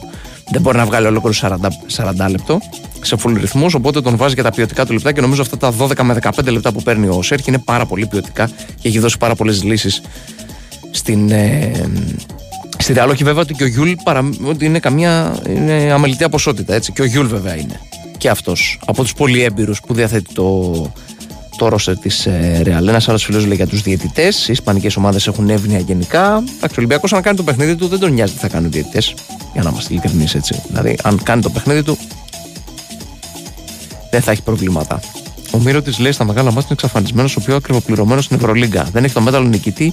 Μήπως φταίει ο Σάρας. Α, να απαντήσω ότι γιατί είδα και ένα μήνυμα νωρίτερα αν ε, φεύγει ο Σάρας από την. αν έχει τελειώσει άμεσα ο Σάρας από την Παρσελώνα. Όχι ακόμα, προφανώς. Και το ακόμα το λέω με βάση τα λεγόμενα των ανθρώπων ε, και της Μπαρσελόνα αλλά και του ίδιου του, του Σάρας, ο οποίος είπε θα μιλήσουμε στο τέλος της ε, σεζόν. Υπήρχε ούτως ή άλλως ρήτρα στο συμβόλαιο του ότι αν έπαιρνε την Ευρωλίγκα φέτος θα επεκτείνονταν το συμβόλαιό του. Αλλά εφόσον κάτι τέτοιο δεν θα γίνει φέτος, αφού αποκλείστηκε στον ημιτελικό, τότε όλα είναι ανοιχτά για το μέλλον του, του Σάρα. Αν και κυκλοφόρησαν και σενάρια ήδη από την Ισπανία ότι έχει προετοιμαστεί έδαφος ακόμη και για επιστροφή Πασκουάλ στην, ε, στην Παρσελόνα. Βέβαια, εάν δεν πάρει και το πρωτάθλημα στην Ισπανία ο Σάρας, νομίζω ότι δεν υπάρχει περίπτωση να μείνει. Αυτό. Νομίζω ότι θα, θα αποχωρήσει από την ε, Μπάρσα, αν δεν πάρει πρωτάθλημα. Πάμε. Φύγαμε, φύγαμε στον επόμενο. Καλημέρα. Κύριε Καλημέρα. Παναγιώτη, εγώ είμαι. Εγώ είμαι. Γεια σου Παναγιώτη. Ναι, ναι, εσύ, εσύ. Θανάσης Ηράκλειο Κρήτης. Γεια σου, Θανάση. Αρχικά να σου πω συγχαρητήρια για την εκπομπή κάθε Κυριακή με το ρομπότ που έχετε. Ευχαριστούμε πολύ. Θα ήταν ακόμα καλύτερη αν δεν είχαμε ποδοσφαιρικές φίνες. Δεν στο κρύβω γιατί είμαι καθαρά μπασκετικός. Εντάξει, υπάρχει και επικαιρότητα, οπότε δεν μπορούμε να κάνουμε Ε, κάτι. υπάρχει και επικαιρότητα, Πρώτο μας αλλά μέλημα είναι εντάξει. η ενημέρωση. Και αν υπάρχει επικαιρότητα. Μωρέ εντάξει, θα το να βγαίνει π.χ. ο καθένας και να λέει Εντάξει, εντάξει. την εκτίμησή του για την Έχουμε εντεκάδα δώσει χώρο τώρα. και στον μπάσκετ. Εντάξει, έχουμε δώσει χώρο και στον μπάσκετ. Εντάξει, απλά στο λέω περισσότερο παιδί μου γιατί βλέπουμε ότι το μπάσκετ είναι ένα άθλημα για όλους εμάς. Νομίζω ταιριάζει περισσότερο στους Έλληνες και καλό θα ήταν λίγο να επενδύσουμε παραπάνω. Τα έχουμε πει μπάσκετ και πόλο. Μπάσκετ και πόλο. Από ομαδικά αθλήματα νομίζω έχουν κρατήσει Νομίζω- πάρα πολύ ψηλά και σε διασυλλογικό και σε εθνικό επίπεδο. Τη χώρα. Νομίζω, νομίζω πως ναι. και καθόμαστε τώρα και ασχολούμαστε λίγο με το ποδόσφαιρο τώρα. Τέλος πάντων. Πάμε τώρα στο διατά αυτά. Αρχικά για τον κύριο Μάκη που παίρνει και λέει για το Μάτζαρη θα συμφωνήσω απόλυτα μαζί του. τον θεωρώ, ναι, ναι, να ξεκαθαρίσω ότι είναι πρώην καλαθοσφαιριστής εδώ και χρόνια. Μην ξεχνάς Παναγιώτης φέτος ότι έπαιζε στον Ιωνικό που ο Ιωνικός έπεσε κατηγορία. Είναι ένας παίκτης Α2 ο Μάτζαρης Ναι. ο Βαγγέλης. Εντάξει, Είχε να και πούμε τον ότι- τραυματισμό και από ό,τι φαίνεται μα- μετά τον τραυματισμό δεν επανήλθε. Πριν τον τραυματισμό όμως ήταν. ε, Και μετά τον τραυματισμό του βέβαια έκανε κα- κάποια καλά χρόνια στον Ολυμπιακό. Μετά άρχισε να φτύνει λίγο η, η πορεία του. Η αλήθεια είναι αυτή. Η αλήθεια είναι αυτή. Το θέμα είναι ότι σε μια δύσκολη... Είχε πάει και στην εποχή- Ούνιξ, αν θυμάσαι. Πήγε Παναγιώτη δύο μήνες πήγε. Ο Ούνιξ ήταν ή μια άλλη τέλος πάντων. Mm. Και, στη, και στο Ισραήλ έπαιξε μετά την Ούνιξ και μετά επέστρεψε στην Ελλάδα. Έπαιξε μετά που έπαιζε τώρα Απόλλων, πήγε σε τέτοια κάτι τέτοιο. Και πάω και έχει παίξει. Έπαιζε από συμβόλαια δύο, δύο μηνών. Η ίδια παραπάνω μόλις τον πέρανε χαμπάρι, τον διώχανε. Τέλος πάντων, απλά στο λέω περισσότερο γιατί σε μια δύσκολη εποχή τον Ολυμπιακό το να έχεις ένα συμβόλαιο κοντά στο 1 εκατομμύριο. Δημιούργησε, πήγε και ευθύνη αυτός προφανώς στην οικονομική κατάσταση του Ολυμπιακού, αλλά εντάξει, αφού το, το ανανεώσανε, δεν Ναι. θέλει και αυτός. Τώρα Εντάξει, αυτό αποτελεί παρελθόν. Ολυμπιακός τώρα σε λίγες ώρες Ναι, ρε παιδί μου, διεκδικεί ναι, κούπα, έτσι. Ναι. ναι. Ας πούμε επειδή πήρε ο Μάκης και είπε αυτή την κουβέντα τώρα από εκεί και πέρα. Εγώ είμαι πολύ ευχαριστημένος από τον Ολυμπιακό. Σου- Σου μιλάω ειλικρινά, δεν πιστεύω, δεν πίστευα πριν χρόνια με Βαγγέλης Σκλάβο, Λάζαρο Γαδάκο. Ε, τώρα πήγες πάρα πολλά χρόνια πίσω, ε, έχουν περάσει διάφορα από τότε. Ναι, όχι, απλά στο λέω Ναι. ότι όταν ε, έβλεπα εκείνον τον Ολυμπιακό δεν πίστευα ποτέ ότι θα φτάσουμε σε αυτό το σημείο. Ο Ολυμπιακός είναι μια καλοκουρδισμένη μηχανή, καλά είπε ο προπονητής της Ρεάλ, Μμμ. με, απο- με αυτοματισμούς απίστευτους. Βλέπω το Βεζέκο, ένας παίκτης ο οποίος δεν έχει ιδιαίτερα αθλητικά προσόντα κλπ. Ξέρει που θα κινηθεί, ξέρει ποια θέση θα πάρει. Έχει τρομερό Εγώ- ταλέντο και ξέρει πάρα πολύ μπάσκετ. Αυτό ναι, έχει IQ υψηλό. Είναι μια ομάδα ας πούμε η οποία δεν έχει τα ιδιαίτερα αθλητικά προσόντα. Δουλεμένη από τον Μπαρτζόκα, ο οποίος με την πάρο του χρόνου κάθε χρόνο γίνεται και καλύτερος. Μμμ. Το έχει αποδείξει βέβαια και εντάξει, ε, θεωρώ ότι πρέπει να βγάλουμε τα μάτια μας μόνοι μας για να χάσουμε. Το λέω έτσι, μπορεί να φαίνεται, φαίνεται λίγο αλαζονικό, αλλά δεν νομίζω ότι αυτή η Real τώρα με τα κόπων και βασάνων Παναγιώτη έχει φτάσει στον τελικό. Με τα κόπων και βασάνων. Να στο δώσω μπροστά. Ε, ξέρεις τι, το να βάλει τα μάτια του, να βάλει τα χέρια και να βγάλει τα μάτια του ακούγεται λίγο βαρύ. Ε, απλά εγώ θα σου πω ότι ναι, αν δεν πιάσει τα στα... αν... Αυτό που περιμένεις τον Ολυμπιακό στον, ε, στον τελικό είναι απλά να παίξει τον μπάσκετ του. Αυτό θα είναι το, το κακό για τον Ολυμπιακό, αν δεν καταφέρει να παίξει τον μπάσκετ του. Που αυτό είναι δική του ευθύνη περισσότερο. Ε, εντάξει. Η Αυτό. Real έχει... Ναι, είναι Γιατί η μιλάμε- Real... ξαναλέω, μιλάμε για τη Real. Ναι ρε εσύ. Εντάξει αλλά να σου πω γιατί. Ε, Ναι. και πέρσι, και πέρσι η Real που έφτασε στον τελικό με την ΕΦΕΣ ένα μαύρο χάλι ήταν. Μαύρο χάλι καταλαβαίνεις πώς το λέω. Εντάξει. Εγώ μην σου πω ότι πέ, ε, πέρσι ήταν και χειρότερη ας πούμε. Ενώ ότι Πέρυσι όμως ήταν πλήρε. Ήταν το ίδιο. ναι, ήταν πλήρης αλλά εντάξει. Θέλω να, θέλω να σου πω ότι δεν βλέπω... Δεν ξέρω τώρα, εντάξει ένας τελικός είναι τελικός αλλά εντάξει δεν νομίζω ότι ο Ολυμπιακός με τον μπάκι που έχει παίξει ότι, ότι μπορεί αν πια, αυτό που πες να πιάσει κάποια στάτερ να χάσει το παιχνίδι. Αυτό Δεν- λέμε, δεν- ότι αν πιάσει τα στάνταρ της απόδοσης του Ολυμπιακός, Αυτό που έχει είπες, τον ναι. πρώτο λόγο. Έχει, θα έχει τον Ναι. πρώτο λόγο, σαφέστατα. Δεν βλέπω κάποιον ότι μπορεί να μας κάνει τη διαφορά. Πραγματικά στον Άσο, αν και έχω το Σέρχιο Ροντρίγκεζ πολύ ψηλά και να σε ενημερώσω Παναγιώτη θεωρώ ότι είναι και υποτιμωμένος. Ένας πολύ μεγάλος Άσος, πάρα πολύ μεγάλος Άσος. Θα συμφωνήσω σε αυτό. Δεν έχει λάβει την, ε, τόσο πολύ το credit που λένε και, το, και τη φήμη σε σχέση με άλλους. Οκ, καταλαβαίνω ότι και ο Γιούλ και ο Ρούντι έχουν προσφέρει τα μέγιστα. Ο Ντόντζιτ επίσης έχει προσφέρει και εκείνος και Ευρωλίγε και αυτά. Αλλά ένας τρομερός point guard είναι, είναι ο συγκεκριμένος. Και από τους καλύτερους γενικά point guard με, την, με όλη τη σημασία της λέξης του Άσου στο μπάσκετ είναι ο Σέρχι Ροντρίγκεθ, νομίζω διαχρονικά. Είναι από τους κορυφαίους και νομίζω ότι ε, θα συμφωνήσω μαζί σου. Δεν έχει λάβει την ε, αναγνώριση που θα έπρεπε. Εγώ πιστεύω ο λόγος ήταν ε, και λίγο ρε εσύ Παναγιώτη ότι εντάξει έκανε επιλογές καθαρά κοιτώντα, κοιτώντας το οικονομικό ας πούμε. Σε κάποια φάση εκεί που, είχε, που ήταν στα πάνω του πάει NBA Sixers μια χρονιά μετά Ναι, αλλά ξυπνάνε γύρισε και πολύ καλύτερος. Ε, Προφανώς θα το κυνηγήσει το όνειρο του NBA. Κατάλαβε ότι δεν μπορεί να συνεχίσει το NBA και γύρισε όμως στην Ευρώπη καλύτερος. Του κάνει καλό το NBA. Έτσι. Είναι από τους λίγους παίκτες που του κάνει τόσο καλό το NBA. Έτσι, έτσι θεωρείς, γιατί μετά Ναι. Ήταν στην Τζεσεκά δύο χρόνια, δεν μπορώ να πω ότι έβγαλε και μάτια, στην Αρμάνη κάτι πήγε να κάνει. Στην Αρμάνη Ξέρω. γενικά το είδαμε όλο το οικοδόμημα της Αρμάνη ήταν λίγο προβληματικό σε εισαγωγικά. Ε, δηλαδή με το budget που έχει η Αρμάνη και γενικά την εμπειρία που έχει και σε παίκτες και, και στο προπονητικό επιτελείο, σαφέστατα την περιμένεις πιο ψηλά. Ε, εντάξει, Α, δεν απλά- κούμπωσε στην Αρμάνη, δεν κούμπωσε. δεν Ε, κούμπωσε. ίσως- Ίσως είναι αυτό. Τέλος πάντων, αλλά και στην ΤΣΣΚΑ δεν ήταν τόσο καλό, γι' αυτό το λέω ρε Παναγιώτη. Και η ΤΣΣΚΑ Ε, δεν όχι, ήταν- εντάξει, και στη ΤΣΣΚΑ έχει κάνει καλά παιχνίδια. Έχει κάνει καλά Ήταν, παιχνίδια. οκ, εντάξει, απλά ίσως δεν το θυμάμαι τόσο καλά. Έχει Εν πάση κάνει καλά περιπτώσει, αυτός, παιχνίδια. Ναι, ναι, αυτός, ναι. απέ- αυτός πήρε τα μεγάλα σουτ με την Παρτιζάν, αυτός πάλι μεγάλα σουτ με την Μπαρτσελώνα. Τρομερός, τρομερός άσος, χωρίς ιδιαίτερα αθλητικά προσόντα, οξυδέρκεια, καλό σουτ, ο, η επιτομή του άσου νομίζω είναι αυτή, αλλά ο Ολυμπιακός έχει πολύ καλύτερος, εντάξει, και Σλούκα και, και Walkup. Το μόνο πρόβλημα που ίσως έχει ο Ολυμπιακός αύριο είναι με τον Ταβάρες, αλλά επειδή έχω εμπιστοσύνη στον Μπαρτζόκα, ξέρω ότι θα τον βγάλει από το παιχνίδι πιστεύω. Δηλαδή θα βρει τρόπο. Δεν νομίζω ο Ταβάρης να μας κάνει μια μεγάλη. Ε, ναι, θα το δούμε αυτό. Θα το δούμε. Προφανώς Έχω όλοι, κατα... εμπιστοσύνη. ό- όλοι καταστρώνουν τα, τα πλάνα τους και μακάρι το πλάνο που θα έχει καταστρώσει ο Ολυμπιακός για τον Ταβάρες να, να επιτύχει. Ωραία Παναγιώτη, χάρηκα πολύ που τα είπαμε. Να είσαι καλή καλά, Θανάσης. συνέχεια και εύχομαι σε όλους καλή επιτυχία στους Ολυμπιακούς να σηκώσουμε την τέταρτη κούπα και να φτάσουμε για κάποια στιγμή τον Παναθηναϊκό γιατί εντάξει, ακούω τόσα χρόνια η καλύτερη ομάδα, η καλύτερη ομάδα ας πούμε ομαδικού αθλήματος. Εντάξει, αν ο, επενδύσουν οι Αγγελόπουλοι και στηρίξουν αυτή την ομάδα, σε λίγα χρόνια θα είναι η καλύτερη ομάδα σε όλα τα αθλήματα Ολυμπιακός. Αυτό έχω να πω. Κα- Καλό βράδυ. Να είσαι καλά, Θανάση. Καλό βράδυ. Καλό βράδυ. Ευχαριστούμε. Λοιπόν, πάμε στον επόμενο. Καλημέρα. Καλησπέρα. Καλημέρα, καλημέρα.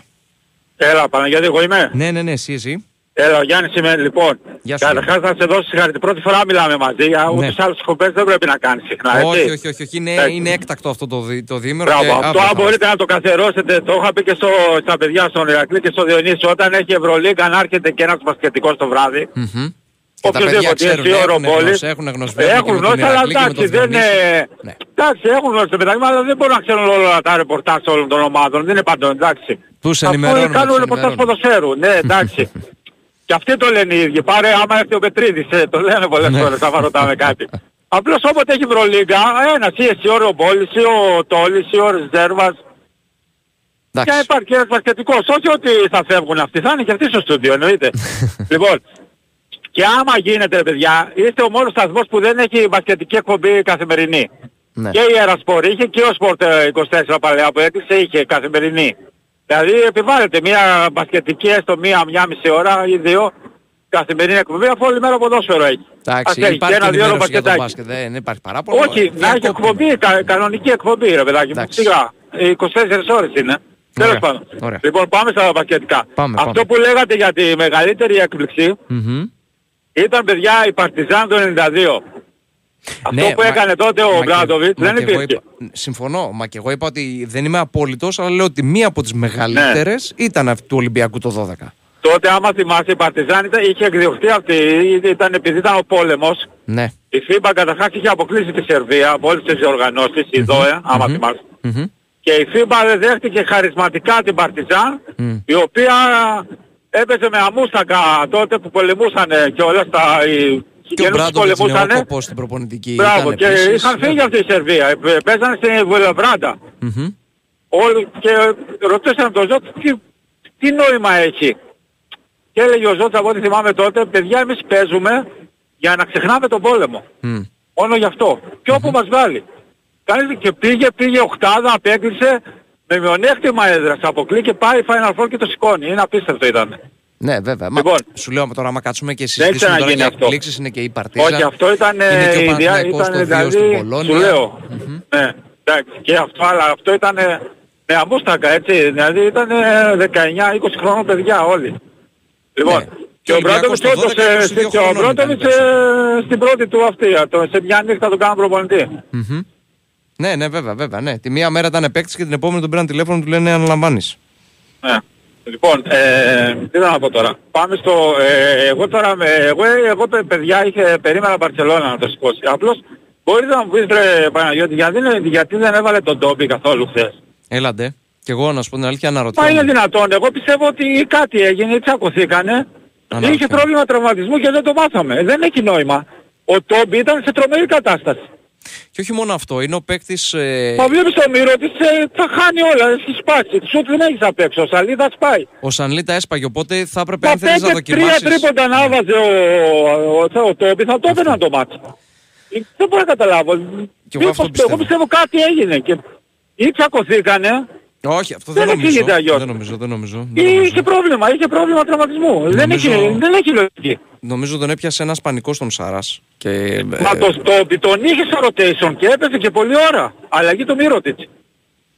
Συμφωνώ σε αυτό. Και μάλιστα ο Τόμπι θα ήταν δεν και από μπορώ τους να παίκτες που θα καταλάβω μπορούσε τι να έγινε. βγάλει τον Ταβάρες από τη ρακέτα. Γιατί αν έβαζε και Ναι, στα μα, τρίποντα, μα, βλέπεις ο μα Σανλί ήσουν δεν τα τρομερός βάζει. χεράς ο Τόμπι και ήταν σε φοβερή κατάσταση και με Συμφωνώ. τις Αλγύρες και στα... Δεν μπορώ να καταλάβω, τέλος πάντων. Ναι. Τώρα εγώ, εγώ είμαι, να σου πω τώρα, Ναι. ε, εγώ θα ήμουν Μπαρσελόνα στο τελικό για λόγω Σάρας.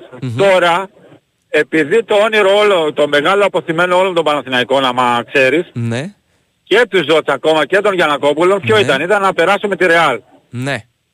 Θα μου πεις τώρα δύσκολο, αλλά όσο δεις ελπίζεις. Τουλάχιστον να μην, πάει, να μην ξεφύγει πολύ, να μην πάει στα 11. Είναι στα 10. Τώρα είμαι, Ολυ- μόνο για αυτό το λόγο είμαι Ολυμπιακός αύριο. για να μείνει τουλάχιστον στα 10. λοιπόν, πάμε λίγο τώρα στα του Παναθηναϊκού. Πάμε, πάμε. Θα ήθελα να, σε- να, πω, να πεις τη γνώμη σου για τον, ε, για τον Αταμάν. Ναι. Εργίνα Ταμάν. Ένας προπονητής νομίζω ο οποίος έχει κάνει θαύματα που λέει ο λόγος. Ε, να το δώσουμε έτσι λίγο με την υπερβολική του δόση, αλλά από όπου και να έχει πάει έχει πανηγυρίσει τίτλους. Αυτό θέλω να πω. Με όποια ομάδα και να έχει κοουτσάρει. Είναι ο προπονητής ο οποίος έχει κατακτήσει τα πάντα στην Ευρώπη πλην του BCL γιατί δεν έχει παίξει τον BCL ακόμα. Και γενικά ένας προπονητής ο οποίος φαίνεται ότι έχει σύγχρονες ιδέες και το απέδειξε περίτρανα με την εφέση που βλέπαμε τα τελευταία χρόνια που ήταν η καλύτερη ομάδα στην Ευρώπη. Άρα νομίζω ότι είναι πάρα πολύ καλό. Ωραία. Πολύ καλή κίνηση αυτή ως προπονητή. Συμφωνώ Ελμέρη, να σου πω. Και προφανώς λοιπόν. δείχνει επίσης, δείχνει έμεσα ότι θα αλλάξει και η φιλοσοφία στον ε, Παναθηναϊκό από την επόμενη σεζόν. Γιατί ναι, άλλο, προπονητή Αταμάν ναι. δεν παίρνει ένα προπονητή. Ναι, ναι, ναι. Α, εντάξει, άλλο. Με την ίδια, πάρει και με άλλο, την ίδια ναι, νοοτροπία και με την ίδια Μπορείς να φιλοσοφία πάρεις που είχε τα άρα. τελευταία χρόνια ο Παναθηναϊκός, εκεί θέλω να καταλήξω. Λοιπόν, εγώ τι θέλω να πω τώρα. Ναι. Συμφωνώ με αυτά που είπες. Απλώς πιστεύω ότι Ναι, στον Παναθηναϊκό όλα αυτά τα χρόνια και γενικά στο ελληνικό μπάσκετ, ναι. Αν δεις όλοι οι τίτλοι που έχουν έρθει στο ελληνικό μπάσκετ, Μμμ. πλην ενός, από και από εθνική γύρω στις 25 κούπες που έχεις σκότσει, Ναι. όλοι είναι με ελληνικούς προπονητές. Με ξένους. Με, Ελλ- και με Έλληνες και με Σέρβους. Ναι. Όλοι οι τίτλοι που έχουν έρθει στο είτε σε εθνικό είτε σε συλλογικό επίπεδο. Εκτός από έναν. Του Άρη με την ε, Φέστο, με τον ε, Σβίσερ. Ναι, τον Ισραηλινό. Όλοι οι άλλοι είναι ή με Έλληνα ή με Σέρβο προπονητή. Εγώ πιστεύω ότι στις ελληνικές ομάδες και πο- πολύ περισσότερο στο Παναθηναϊκό ταιριάζει αυτή η σχολή του Μπράντοβιτς, του Σάρας, δηλαδή πειθαρχία, ο προπονητής να ελέγχει την ομάδα Ναι. και σκληρή άμυνα Κοίτα. και μέσα από τα συστήματα να βγαίνει η επίθεση. Και ο ο Αταμάν, Αταμάν, είχε τον έλεγχο της ΕΦΕΣ. όχι, διαφωνήσω. πιστεύω ότι ο Αταμάν, αυτοί οι προπονητές, Αταμάν, Γκέρσον, Ναι, ε, Μπλατ, Ναι. τους λέω εγώ προπονητές ελευθέρας βοσκής εισαγωγικά. ναι. Είναι καλοί προπονητές μεν, γιατί και ο Γκέρσον μην ξεχνάμε δύο πήρε, έτσι. Σαφέστατα, Του αλλά- που έλεγε και ο Παυλίσεβιτς. Ωραία, ναι. Άρα Ολοκλήρωσε και θα- είναι ολοκλήρωσε και θα σου καλοί πω. προπονητές, είναι καλοί προπονητές, αλλά δεν ταιριάζουν στη φιλοσοφία του ελληνικού μπάσκετ και του Παναθηναϊκού. Με απόδειξη ότι απέτυχαν μέχρι στην Ελλάδα. Γιατί και ο Γκέρσον και ο Μπλατ είναι τεράστιοι προπονητές, έτσι. Σαφέστατα. Αλλά στην Ελλάδα απέτυχαν. Πιστεύω δεν ταιριάζει η φιλοσοφία τους στο ελληνικό μπάσκετ και στον Έλληνα, στον Έλληνα παίχτη. Ο- Γιατί πρέπει να έχει ελληνικό κορμό κατά μένα και ο ένας παίχτης έχει μάθει αυτό το μπάσκετ να παίζει. Το, το, το σκεπτόμενο που έλεγε ο Πεδουλάκης. Άρα πιστεύω ότι ιδανικός για μένα, πέραν τον Μπράντοβιτς, δεν το συζητάω, Μμμ. εγώ είχα πει και στα παιδιά, αν ήμουν τώρα Γιανακόπουλος, εφόσον θέλω να βάλω λεφτά Ναι. και έχω αποφασίσει και ανεβαίνουν και τα έσοδα, Μμμ. θα πήγαινα ρε παιδιά στο Βελιγράδι και θα του έλεγα έλα εδώ Ριζότ. Περασμένα, ξεχασμένα ό,τι έγινε. Έλα εδώ να κάνουμε το όνειρό σου και το όνειρο του Παύλου και του Θανάση να, χτυπή, να κυνηγήσουμε τη Ρεάλ. Πάρ τα κλειδιά, πάρε budget 25 όσα θες, 30 εκατομμύρια Ναι. και κάτσε όσα χρόνια θες και μετά γίνει και πρόεδρος και φέρω το Σάρος όποιο θες. Αυτό θα έκανα. Και άμα καθόταν, καθόταν. Αν δεν δεχόταν, τουλάχιστον θα είχα κάνει την κίνηση. Λοιπόν, Μετά, ναι. α, εγώ μετά τον Ομπράντοβιτς πιστεύω πάρα πολύ στο Σάρας. Άσχετα αν δεν είναι. Το μπάσκετ του Σάρας είναι αυτό που με εκφράζει ρε παιδάκι μου. Πειθαρχία, σκληρή άμυνα και πάνω απ' όλα ο προπονητής. Εγώ πιστεύω αυτό το μπάσκετ ταιριάζει. Και εγώ πιστεύω αν η Μπαρτσελώνα, τώρα βέβαια έχει κλείσει ο Αταμάν, Ναι. αν, αν το διώξει είναι τεράστια ευκαιρία για τον Παναθηναϊκό. Γιατί είναι και αγαπητός στον κόσμο. Εγώ είναι γνώμη μου ότι ο Αταμάν μακάρι να βγω ψεύτης δεν θα πιάσει παιδιά. Όχι ότι δεν είναι καλός προπονητής, έτσι, το εξήγησα. Ναι. Και ο Γκέσον καλός προπονητής ήταν και ο Μπλατ, και ο Μπλατ είδες στον Ολυμπιακό δεν έπιασε. Ναι. Αν και ήταν μεγάλος προπονητής. Και ο Γκέσον δεν έπιασε. Πες μου τώρα. λοιπόν, να σου καταθέσω και εγώ την άποψή μου τώρα πάνω σε αυτά που λες. Ναι, ναι. Ε, σκεπτόμενο μπάσκετ στο, στη σύγχρονη εποχή που ζούμε δεν υπάρχει τόσο πολύ και θα σου πω τι εννοώ. Το μπάσκετ έχει αλλάξει ο ρυθμός του, έχει γίνει πολύ πιο γρήγορος. Πλέον οι αυτοματισμοί Άλλο παίζουν αυτό, ρόλο. άλλο, Οι άλλο αυτοματι- γρήγορο, άλλο Οι πιστέ. αυτοματισμοί Μπορείς να παίζουν παίζεις και τα ρόλο. δύο. Ε. Θέλεις ομάδα να Μπράβο, οι παίζεις με αυτοματισμοί είναι αυτοματισμούς. σκεπτόμενο. Οι αυτοματισμοί θέλουν μυαλό. Μα ο Ζώτης, ο Ζώτης έπαιξε, έπαιξε και σκεπτόμενο και γρήγορο φέτος. Πλέον, Ο δηλαδή, καθένας ήξερε τι έκανε. Είδες πως έβγαινε η έξτρα πάσα. Δηλαδή- Αλλά ήταν και γρήγορος συγχρόνως. γιατί ας πούμε το, το μπάσκετ που παίζει η ΕΦΕΣ δεν ήταν το μπάσκετ Γιατί των το μπάσκετ που αυτοματισμών. έπαιξε ο Σάρας της Άλγηρης δεν σ' άρεσε; Σαφέστατα και μ' άρεσε, αλλά η διαφορά ποια Πάρα, είναι; αυτό ότι, λέω. ότι ε, το θέμα είναι ότι ο Σάρας της Άλγηρη δεν είχε να διαχειριστεί τόσο μεγάλα αστέρια. Καταλαβαίνεις τι σου λέω και τόσο μεγάλα μπάτζετ. Ναι, αλλά ο Σάρας έχει την προσωπικότητα. Τώρα διαχειρίζεται αστεία. Ο Σάρας είναι τεράστια προσωπικότητα. Δεν μπορεί Σαφέστατα κανείς και είναι να του, τεράστια να του κουνηθεί. Προσωπικότητα. Δεν συγκρίνεις τώρα τον Αταμάν με τον Σάρας σαν προσωπικότητα. Όχι, ο Αταμάν γιατί που όχι, έπαιξε όχι; μπάσκετ. Όχι, ρε Τι παιδιά. σημασία έχει αυτό; Τι σημασία έχει αυτό; Όχι δεν έχει, έχει σημασία τεράστια. Δηλαδή ο Γιαννάκης δεν είναι τεράστια προσωπικότητα. Μπορείς σαν προπονητής να μην Τεράστια. είναι τόσο καλός, Ναι. αλλά είναι τεράστια προσωπικότητα. Σαν Σαφής. προσωπικότητα ο Σάρας είναι πολύ πιο πάνω από τον Αταμάν. Και ο Αταμάν είναι μια μεγάλη Τα προσωπικότητα. των προσωπικότητα, ευρωπαϊκών ναι, αλλά ομάδων. δεν φίλεται με Σάρας παιδιά. Ο Σάρας είναι ο κορυφαίος γλωμέκερ της Ευρώπης όλων των εποχών ίσως. Ναι, αλλά πρόσεξε. Άμα μιλήσουμε βάσει Και σαν αποτελεσμάτων. προσωπικότητα είναι φοβερό. Σαν βάσει τα προσωπικότητα, έτσι. αποτελέσματά Σαν του, βέβαια, προπονητής ακόμα δεν έχει φτάσει τόσο υψηλό επίπεδο. 0-4 Final Four. Ναι, αλλά και 4 Final Four. Μην το ξεχνάμε. Μην, μην φτάνουμε στο άλλο άκρο που βγάζαμε το Ρενέσες. Άσχετο επειδή πήγαινε Όχι, Final βέβαια. Four και δεν τα έπαιρνε. Πήγαινε Final Four όμως. Ο Το, Ρενέσης και το να πήγαινε πας Final και Four έβγαζε δεν είναι παίχτες. μικρή υπόθεση. Για, ε, τε- τε- είπες πριν για, την, ε, για, την, Ολύ- για το Μιλάνο. Ναι. Με τεράστιο μπάτε, τεράστιο brand name και όμως δεν μπορεί να πάει Ο Final Four. Μεσίνα Και- δεν και- είναι και τεράστια πάτε- προσωπικότητα. Μπράβο. Που Όμως έχεις δεν παίξει πήγε μπάσκετ ο Final Μεσίνα Four. τότε; Πού είναι τα Final Four της ε, Μιλάνο; Δεν έχει πάρει ο Μεσίνα την Ευρωλίγκα; Όχι, του- του Μιλάνο λέω, πού είναι τα Final Four; Θέλω Πήγε να πω ότι πρόπερση και και να έχει έχασε- τεράστιο... και έχασε- και Ένα έχασε Final τη Four. συμμετοχή στον τελικό Μπράβο. για να σούτ. Ο άλλος όμως πάει τέσσερα συνεχόμενα Final Four. Δεν είναι μικρή υπόθεση. Ναι, Μην αυτό το σου λέω. απαξιώνουμε. Όπως επίσης, ναι, μην λέμε επίση. Σαφέστατα δεν απαξιώνω. Καθόλου δεν απαξιώνω. Αλλά δεν μπορώ. Ε, Και με τη Ζαλγκύρη σε ένα επειδή Final έχει Four, μια έτσι. τεράστια και μυθική καριέρα ο Σάρας. Όχι, μα έχει τον πάει καθιστά τέσσερα τεράστια Final Four, ρε προσωπικότητα παιδιά. και σαφέστατα είναι τεράστια προσωπικότητα ότι δεν είναι, είναι μια μελιτέα ποσότητα μπροστά Όχι, του. έχει και τέσσερα στα τέσσερα ο Final Αταμάν. Four. Όχι, ναι, είναι και Εγώ προσωπικότητα. το αλλά... κοιτάω ως προπονητή, δεν το κοιτάω ως παίκτη. Όχι, σαν προσωπικότητα που είπες. Έχει την προσωπικότητα ο Σάρας. Εγώ δεν για μπορείς να πεις ότι προπονητή δεν σου έχει. λέω. Εγώ για προπονητή. Ναι. Προπονητικά αυτή τη στιγμή ο Αταμάν Ως σαν προσωπικότητα. Και σαν, αποδεδειγμένα ε, νομίζω είναι καλύτερος δηλαδή, από τον, ε, σαν- Σάρας, Δηλαδή ένας, προπονητικά. ε, πιστεύεις ο ένας παίκτης θα το σεβαστεί το Σάρας, όπως θα σεβαστεί και το Σπανούλι. και τον Αταμάν θα Άσχετα σεβαστεί αν είναι η πάρα πρώτη πολύ. χρονιά. Και τον Ναι, Αταμάν και θα τον σεβαστεί πάρα Αταμάν. πολύ. Όχι τόσο εγώ πιστεύω, γιατί τον Αταμάν το έχουν κάνει νεραστής. Του Σάρας δεν του κουνιέται κανένας. Ε, ου- πιστεύω ούτε και του Σπανούλη. Τον θα του ανέφερες κουνιέται. πριν. Ο κορυφαίος προπονητής στην Ευρώπη αυτή τη στιγμή που είναι ο Ομπράντοβιτς, οκ. Τι καριέρα έκανε; Μπασκετική. Έχει κάνει την καριέρα του Σάρας σε καμία περίπτωση. Όχι βέβαια. Ε, Όχι βέβαια. Οπότε γι' αυτό το κομμάτι παίκτης δεν υφίσταται όταν μιλάμε για προπονητή. Ήσατε ρε Παναγιώτη, ο Γιαννάκης πώς ε, δεν έχει προσωπικότητα Δεν σαν υφίσταται. παίχτης. Ενώ Πώς δεν δεν μπορείς να το υφίσταται βάλεις σε τώρα; ζυγαριά. Δεν, Όχι. μπο- δεν μπορείς να το βάλεις. Μπορεί Την- ένα. Την προσωπικότητα και το σεβασμό στον παίχτη το δίνει. Το Σπανούλι δηλαδή όλοι το σέβονται αυτή την Ο πρώτη Μπαρτζόκας χρονιά. είναι προσωπικότητα. Μεγάλη. Περίμενε. Α, αν δεν ήταν ο Σπανούλης μπορούσε αυτή την πρώτη χρονιά να κάνει τόσο τέτοια προπονητική καριέρα. Αν δεν ήταν ο Σπανούλης και να το σεβόταν τόσο οι παίχτες. Μετράει και το ένα και το άλλο. Αυτό θέλω να σου πω. Ο προπονητής κρίνεται για τις ιδέες του. Εγώ σου λέω σαν προσωπικότητα. Ότι έχει, την έχει ήδη την προσωπικότητα. Τώρα μετά αν πετύχει, αν αποτύχει σαν προπονητής, είναι άλλο, άλλη υπόθεση. Ε, εγώ και για το Σπανούλη θα, επέ- θα έλεγα. Για, Δηλαδή ο α, Τσούς Ματέο ο Τσούς Δεν Ματέο έχει που την πήγε τη, προσωπικότητα, Real, μπράβο. που πήγε τη Real στην, ε, τώρα στον τελικό. Που Πήγε τη Real των χιλιών προβλημάτων στον τελικό. Που Πήρε τη Real των πολλών αστεριών, έτσι. Πολλών αστεριών.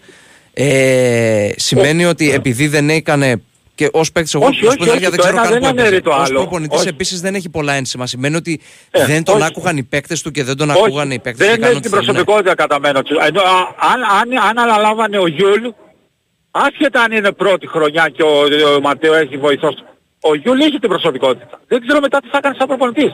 Αλλά την προσωπικότητα την έχει. Άρα παιδιά, τι είναι να ο το Γιούλ. κάνω. Άμα έχει προσωπικότητα προπονητής Άλλο και δεν αυτό, παίζει ναι, καλή αλλά ομάδα, λέω τι να ότι το κάνω. όχι, όχι, άλλο αυτό. Ε, Απλώς εγώ λέω, εγώ το Σάρας τον κρίνω και προπονητικά, έλεγα, δεν τον κρίνω σαν προσωπικότητα. Απλώς λέω ότι έχει ήδη την προσωπικότητα και μετά θα κρυφεί. Αλλά μου αρέσει πάρα πολύ, λέω ότι το μπάσκετ του Σάρας ταιριάζει πάρα πολύ στον Παναθηναϊκό.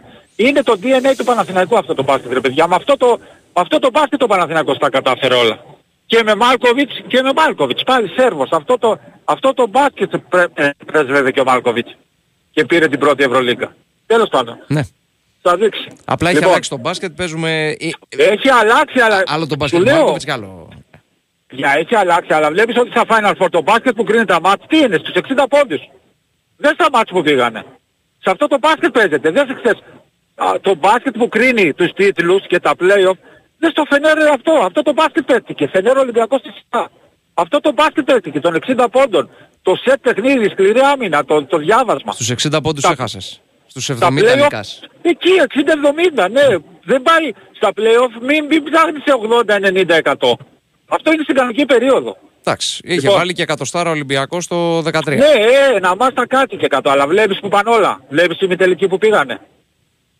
Βλέπεις τους πόντους. Real Barcelona πού πήγε το μάτς; Βλέπεις. Πήγε χαμηλά. Εκεί Έβαλε όμως παίζονται. 70 κάτι. Εκεί, παί- Εκ- στους εκεί, 66 μπράβο. έμεινε η Δεν πήγε Μπαρσελόνα. 90. Δεν πήγε 90. Μμμ. Αυτό θέλω να σου πω. Στα κρίσιμα μάτς πάλι εκεί γυρνάει το μπάσκετ. στο, στην άμυνα, στο ξύλο, μπασκετικό ξύλο, έτσι. Ναι. Στο διέβασμα και στο σετ παιχνίδι. Λοιπόν, Εντάξει. Και η σειρά Εντάξει, βέβαια της εγώ Παρτίζαν με μακάρι την, να η- η πιάσει ο σειρά της Αταμάν, Παρτίζαν, ας μακάρι πούμε, να με την, πιάσει ο η σειρά της Αταμάν, παιδιά, Παρτίζαν με αλλά τη Real φοβάμαι- πήγαινε στους 90 πόντους. Επίσης. ναι, λόγω, λόγω των... Ε, Λόγω ποιον; Πάλι στους 90 Λόγω πόντους. των, των παιχτών που έχει ο Μπράβοντες, παιδιά. Ο Μπράβοντες δεν είχε, δεν είχε καταμένα τους παίχτες του DNA του, γιατί δεν έχει και χρήμα η Παρτιζάν να πάρει. Πώς δεν έχει μια χαρά Δηλαδή και budget η πήρε- Παρτιζάν Ε, φέτος. δεν, δεν είχε, δηλαδή καταρχάς Σέρβους δεν είχε ο Μπράντοβιτς. Σέρβους σε ποιότητας όπως ο Ερυθρός. Άμα έχει ο, ο αυτός ένα Ντόμπριτς και ένα Πετρούσεφ, θα Ναι. το χτυπούσε κατά μένα. Δεν έχει Σέρβους. Δεν έχει Σέρβους ρε παιδιά. Ένας Αμπράμοβιτς ήταν και αυτός ο τραυματίστηκε. Ο Αμαράβμοβιτς και ο Σμαϊλάγιτς. Ε, ναι, εντάξει. Τώρα, εντάξει. Κατάλαβες. Ε, ναι, από, από Σέρβους όμως ε, πρώτης έξι ταχύτητας παίκτες ποιον θα έπαιζε, μπορούσε με να πάρει. έξι παίκτες Οι έπαιζε. Σέρβοι πρώτης Ε; ταχύτητας αυτή τη στιγμή παίζουν στο NBA. Είναι ο Σέρβοι Γιώκητς του για Ερυθρού, να παράδειγμα. είχε τους Σέρβους του Ερυθρού. Είναι ο Μίτσιτς που παίζει στο, στην ΕΦΕΣ. Όχι. Ας είχε τους Σέρβους του Ερυθρού. Τέλος πάντων. Το Ερυθρού να είχε θα το έπαιρνε κατά μένα. Α, εγώ πιστεύω ότι θα το έπαιρνε και έτσι άμα δεν γινόταν η βαβούρα με τον Πάντερ. Θα το χτυπούσε. Συμφωνώ. Άμα δεν γινόταν όλα αυτά. Μμ. Τέλος πάντων. Ωραία. Λοιπόν, μακάρι για τον Αταμάν να βγω ψεύτης, μακάρι ειλικρινά και να μην χάσουμε πάλι κάνα χρόνο και του χρόνου ψάχνουμε πάλι άλλο. Ωραία. Θα του Λοιπόν, δώσουμε όμως έγινε, μια πίστοση Παναγιώτη. χρόνου. Ευχαριστούμε. Ε, Έγινε, έγινε, εννοείται, Γιάννη. εννοείται, Έτσι, εννοείται έτσι, αυτό, εννοείται. Αυτό, Έγινε. αυτό. Γεια. Υπομονή, Θα γεια. πω στη γνώμη μου είπα. εντάξει, Όπως έγινε, έλεγε γεια. και ο μεγάλος Παναγιώτης Γιαννάκης που τον Εννοείται επικαλέστηκες αυτός, στο- νωρίτερα, στο- στο υπομονή. οποιοδήποτε προπονητής, στο, Υπομονή. εννοείται, σε οποιοδήποτε Ωραία. παίρνεις θα του δώσεις πίστοση. Εννοείται Έγινε. αυτό. Έγινε, έγινε. Έγινε, Γιάννη μου, τα ευχαριστώ. λέμε. Τα Ευχαριστώ. λέμε. Καλό Γεια, βράδυ. γεια, Γεια, γεια. γεια. Χαρή, πάμε σε ένα mini time out. Έχουμε; Δεν έχουμε. Τέλεια. Οπότε, συνεχίζουμε; Ε, φύγαμε, φύγαμε. Πάμε, καλημέρα. Καλημέρα. Καλημέρα. Καλημέρα.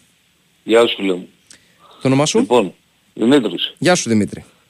Ε, είναι γύρω στις 11 ώρες νομίζω το ταξίδι. Για πού, για Κάουνας; Ναι, απευθείας στα τσάρτερ που θα φύγουν αύριο. Ε, όχι, Ε, 11, δηλαδή όχι. τα- Άμα τα είναι ξημα- τσάρτερ δεν είναι τα 11 ώρες. ξημερώματα. Δεν είναι 11 ώρες. Πόσο Όχι, είναι, νομίζω μέσω πτήση. Πολωνίας Α. Να σου πω την αλήθεια δεν το γνωρίζω, αλλά μέσω πτήσης επειδή έχω πάει με τσάρτερ Αθήνα Κάουνας είναι ούτε ένα τρίωρο νομίζω. Η απευθείας πτήση τώρα με ενδιάμεση αυτά τα στάση. τσάρτερ δεν το γνωρίζω. τα που θα βάλει η ΚΑΕ νομίζω δύο είναι πόσο είναι; Ναι, νομίζω δύο είχα διαβάσει και εγώ. Ναι, ναι, ναι. ναι. ναι. Πόσο ξέρω, ναι. Οπότε είναι 300 το καθένα περίπου, ε. Τόσο δεν είναι. Α, τώρα δεν ξέρω τι αεροπλάνα και τι πόσα Ναι. αεροπλάνα θα ταξιδέψουν, δεν ξέρω. Τέλος πάντων, Μμμ. Ε, μακάρι να πάνε όλα καλά αύριο. Τώρα στοιχηματικά αν είναι πέντε, πο- πόσο είναι, είναι, έχει μεγάλη διαφορά δηλαδή η Real με, και με τον Ολυμπιακό. Τι εννοείς, ε, διαφορά; Στοιχηματικά γιατί ακούω λέει ότι ο Ολυμπιακός είναι το φαβορί. Από πού είναι ο Ολυμπιακός το φαβορί ρε παιδιά; Εγώ είμαι Ολυμπιακός Ναι. και απλά επειδή άκουσα τον πρώτο Μμμ. Εντάξει, αυτός είχε τον Καηλέ του, τώρα δεν ξέρω αν ήταν Ολυμπιακός, αντί να ξεκινήσει Ναι. να μιλήσει πρώτα για τον Ολυμπιακό, που είναι σε όλα τα σπόρ είναι Ολυμπιακός. Δηλαδή αντί να πει σήμερα για το πόλο Μμμ. των γυναικών, Ναι. που πήρε τον 300, το 301 ε, πρωτάθλημα στα ομαδικά. Στα ομαδικά, ναι. Μπράβο, ναι. Ξεκίνησε να κάνει μια επίθεση. Δεν φίλε, Εντάξει, άποψη. και εγώ, Είναι όλες εντάξει, οι απόψεις ακούγονται. Μέχρι Ναι, εκεί. μπράβο. Δηλαδή τι να πούνε οι άλλοι; Οι άλλοι τι να πούνε; Δηλαδή τόσα χρόνια. Στα 27 χρόνια έχει πάρει δύο πρωταθλήματα ο Παναθηναϊκός. Δεν το πήρε φέτος. Μμμ. Εγώ από τη στιγμή που δεν μπόρεσε να το πάρει Μμμ. ε, στις τρεις ευκαιρίες που του προθήκανε Ναι. ε, είμαι πολύ χαρούμενος και περήφανος που αναγκαστικά δεν γινόταν να το πάρει μέσα στο Καραϊσκάκι και πάλι αν μπορούσε παιχτικός να το έπαιρνε έτσι. Και αν το έπαιρνε, ξέρεις τι θα λέγανε μετά; Ότι είχαμε και ξέρω εγώ ίωση, είχαμε το ένα, είχαμε το άλλο και ήρθαμε και σας το πήραμε και μέσα στο Καραϊσκάκι άσχετα αν ήταν και κλεισμένο το θυρών και δηλαδή ο άνθρωπος έκατσε και έβγαλε ένα γκαιλέ για, το, για τον Ολυμπιακό και για τον Μαρινέκη. Κάτσε ρε φίλε. Έχουμε πάρει με την ΕΠΟ α, όλα αυτά που γίνονται. Αν εσύ δεν βλέπεις άσχετα με τους προπονητές που αλλάχθήκανε, με τους παίχτες ε, Ναι. που άλλαξαν, αν εσύ δεν βλέπεις τίποτα σε ό,τι αφορά τα τελευταία χρόνια που δεν μπορεί να γίνει ούτε ένας τελικός. Ναι. Ένας τελικός δεν μπορεί να έχει, δεν μπορεί να γίνει από το 16. Μμμ. Άμα δεν τα βλέπει όλα αυτά και τα βλέπει... Τέλος πάντων, εγώ δεν τον έκοψα για Ολυμπιακό. Ωραία. Για Γιατί πες για το αμέσως, μπάσκετ, τι βλέπεις. αμέσως άρχισε να κάνει επίθεση. Τέλος Εντάξει, πάντων, εντάξει, δηλαδή οι άλλοι είπαμε, δεν απόψεις πρέπει να λέγονται, ζουν, τις ε. απόψεις αφήνουμε. Αν δεν βρίζει Ναι, εντάξει. κάποιος, Ε, προφανώς. Πήρε, πήρε δύο η ΑΕΚ, δύο Ναι. Παναθηναϊκός και ένα ο ΠΑΟΚ. ρε φίλε. Ναι. Δηλαδή, τι, τι γκάιλε τράβηξες. Εντάξει, Α, εντάξει. ε, γιατί Καθένας- βλέπω καθένας είπε τον καημό του, δεν το ακριβώς, ξέρεις. είπε ακριβώς τα πράγματα που λέει συγκεκριμένο site. Που Τέλος προωθεί, πάντων. τη, που προωθεί τη βία για μένα. Ωραία, Έτσι, εσύ ως Ολυμπιακός ξεκάθαρα. με τον μπάσκετ αύριο θα το δεις, θα το δεις προφανώς. Εντάξει, ναι αυτό θέλω να πω. Για πες. Ότι, ότι, ότι να λέμε τώρα για τη Ρεάλ. Εγώ ήμουνα και με τη Μονακό, δηλαδή έλεγα να περάσουμε στον τελικό Μμμ. και από εκεί και πέρα γιατί είδαμε ότι η Μονακό έχασε από πράγματα δηλαδή απειρίας, ε, στην αρχή δεν πήγαινε τίποτα καλά. Μμμ. Ε, θέλω να σου πω ότι η Ρεάλ, σαν Ρεάλ και σαν, ε, σαν παίχτες, Ναι, δηλαδή αν είχε το πριν τρία χρόνια το Σπανούλι, ναι. όλους αυτούς που έχει η Ρεάλ, τα γκαρντ, αυτούς που λέμε τώρα, τους, ε, Ωραία, τον τον Γιώργο, Ρούντι, τον τον Σέρκι, άλλον, ναι, ναι, όλοι- το- ναι. ναι, μπράβο. Ο Ταβάρες, Μμμ. εντάξει, μακάρι ο Φαλ, ό,τι μπορεί να κάνει, έτσι. Ναι. Αλλά από εκεί και πέρα, ο Ταβάρες είναι αυτή τη στιγμή το νούμερο ένα ψηλός. Ε, ναι. Μιλάμε για ένα παίχτη πολύ γρήγορο, δηλαδή Για το καμία ύψος του, σχέση ναι, είναι με πάρα το... πολύ γρήγορο, συμφωνώ. Ναι, καμία σχέση με το Φαλ, δηλαδή Μμμ. σε ό,τι αφορά τη γρηγοράδα. Και, και βάζει 20 πόντους, ε, 6 assist, 20 τόσους πόντους. Δηλαδή πρώτα απ' όλα δεν χάνει βολές. Το έχεις Ναι. προσέξει. Εντάξει, Δεν ε, χάνει ναι. βολές. Ε, κάτι που δηλαδή είχα τρελαθεί προχθές γιατί εντάξει ο, ο Φαλ δεν είναι και τόσο καλός στις βολές και μετά Έχει καλύτερο ποσοστό τα βάρη από Γενικά, το Φαλάρα ναι, και αυτός η δεν είναι Real- το 100% ούτε 90%. Είναι ναι, λίγο πιο ο κάτω. Ολυμπιακός αυτή τη στιγμή έχει για μένα το κλειδί αύριο είναι ο αρχηγός Ο Παπα-Νικολάου. Ναι, έτσι. Αυλητικό τεσάρι ο Ολυμπιακός δεν έχει. ναι. Δηλαδή, Η Real δεν έχω έχει φτάσει- τεσσάρια καθόλου αύριο. Ναι, Ναι, δηλαδή είναι ο Βεζένκοφ και ο Πίτερς, έτσι δεν είναι. Αυτοί οι δύο σωστά, είναι. σωστά, σωστά. Να κάθονται, να κάθονται γιατί ξέρεις τώρα τι πάνε να κάνουν ορισμένοι. Μμμ. Ότι και καλά λέει, είπε και αυτό ο πρώτος. Ότι λέει αν δεν το πάρει αύριο, είναι αύριο Ολυμπιακός, δεν μπορώ να το πιστέψω και θα είναι αποτυχία και θα είναι τώρα και θα είναι και το άλλο.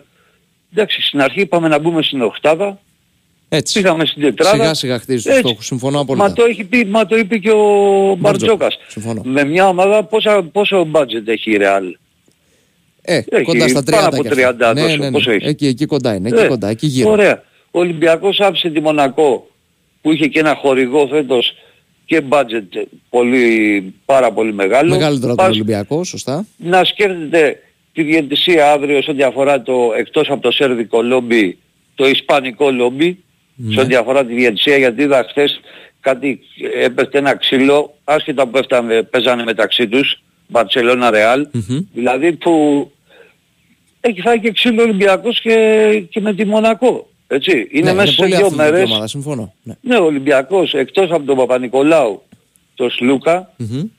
ποιον άλλον. Ε, δηλαδή για Final Four Τι θες εννοώ. να πεις για εμπειρία Final Four; Ναι, εννοώ α- αυτό, αυτό εννοώ. Αυτό εννοώ. Εγώ Παπα-Νικολάου αυτό Σλούκας έχουν φοβάμαι. σαφέστατα τη μεγαλύτερη και ο Μπαρτζόκας επίσης έχει ως προπονητής μεγάλη εμπειρία Σαν από προπονητής Final δεν Four. μπορεί να μπει να παίξει όμως. Όταν βλέπεις Όχι, ο αλλά άλλος έχει να χάνει εμπειρία. Final Four, ε, να Εντάξει. χάνει lay-up. Εντάξει, η εμπειρία του Μπαρτζόκα φάνηκε στον τρίτο δεκάλεπτο. Ναι, Πώς να αυτό λέω. διαχειριστεί μια Όχι, κατάσταση. πάνε κάποιοι να περάσουνε Μμμ. ότι ρε παιδάκι μου αν δεν το πάρει αύριο ο Ολυμπιακός, το 20ο ευρωπαϊκό σε όλα τα αθλήματα, Ναι. αφού του δεν του άρεσε και νιώθηκε και καλά μειονεκτικά ότι ξέρω εγώ να φτάσουμε τον Παναθηναϊκό. Εντάξει ρε φίλε, όταν υπήρχαν τα πολλά τα χρήματα παλιά, Μμμ. με τα 35 εκατομμύρια budget που είχε ο Παναθηναϊκός και ο Ολυμπιακός, Ναι. ε, έγιναν και δύο στην Ελλάδα. Έγινε, πι- το ένα νομίζω που πήρε ο Παναθηναϊκός ήταν η Super League, ποιο είχε πάρει; Ναι, ήταν τότε στο, πάνω Τέλος στο πάντων, σχίσμα. ε, Τέλος εντάξει, πάντων, ναι, ναι. ε, εξάστε 6-6. Ωραία. Αύριο αν δεν πάρει το 20ο Ολυμπιακός είναι η μεγαλύτερη αποτυχία Όχι. και ότι πάνε να το βγάλουν έτσι και ότι από τώρα. Καταλάβες. Ναι. Αυτό, αυτό μου τους πάει. Μακάρι ο Θεός μαζί τους όσοι έχουν ταξιδέψει γιατί είναι ένα πολύ δύσκολο ταξίδι γιατί ορισμένοι γι' αυτό σου είπα για Πολωνία Ναι, ε, πα, ε, πολλοί πήγανε έχουν πάει μέσω μέσω Πολωνίας, Πολωνίας γι' το έχω αυτό το ακούσει είπα αυτό. αυτό Ναι, ναι, ναι, ναι. ναι γιατί μου πες 3,5 ώρες και λέω πήγανε μέσω Για Πολωνίας απευθείας πτήση σου λέω. Άλλοι πήγανε με αυτοκίνητα. Είναι πάρα πολλά τα χρήματα. Όσοι έχουν και μπορούν, ακόμα και τώρα, γιατί ξέρω κάποιους γνωστούς μου, θα πάνε, θα έχει πάνω από 7.500-8.000 κόσμο, έτσι όπως θα υπολογίζω αύριο. Μμμ. Μακάρι να πούμε ό,τι, ό,τι καλύτερο, ό,τι καλύτερο. Δηλαδή, ε, τι, τι να πω, ε, απλά ότι φοβάμαι ε, ότι μπορεί να κρυθεί, ξέρεις, να αρχίσουν αυτοί οι τρεις που είπες να αρχίσουν τα τρίποντα. Ε, ο Γόκα πήρες με, μηδε- με, μηδε- με μηδέν πόντους. Και ήταν ο καλύτερος παίκτης. Ναι, εντάξει, ο Ολυμπιακός δηλαδή δεν έχει, παιδάκι μου, έναν, ε, δεν έχει guard που θα ξέρεις ότι θα έχει το τρίποντο ή θα κάνει το ένας εναντίον ενός. Αυτό το έχει ο Μακίσικ περισσότερο, έτσι δεν είναι; ναι, ναι, σωστά, σωστά. Ο Μακίσικ έχει το ένα με έναν. Αλλά δεν έχει το στάνταρ τρίποντο που θα σηκωθεί και θα πεις ε, μία στις δύο θα το βάλει, ξέρω εγώ. Έχει... Μακάρι να πάνε όλα καλά. Μμμ. Ε, πήρε ευρωπαϊκό φέτος Ολυμπιακός αφού τα, τα, τα βλέπω όλα μαύρα ο πρώτος. Και τα ρίχνε... Εντάξει, εντάξει. Είπαμε, Εντάξει, απόψεις πήρε είναι αυτές, ευρωπαϊκό, οπότε εντάξει, ο καθένας έχει πήρε την άποψη. ευρωπαϊκό στο πόλο, έτσι, Ναι. στο Super Cup. Πήρε μετά ευρωπαϊκό το τρίτο στο Στο βόλεϊ. βόλεϊ. Ανδρών. Τι άλλο θέλεις ρε φίλε. Ναι. Μακάρι να πούμε να, να τριτώσει ε, αύριο και να πάνε όλα καλά.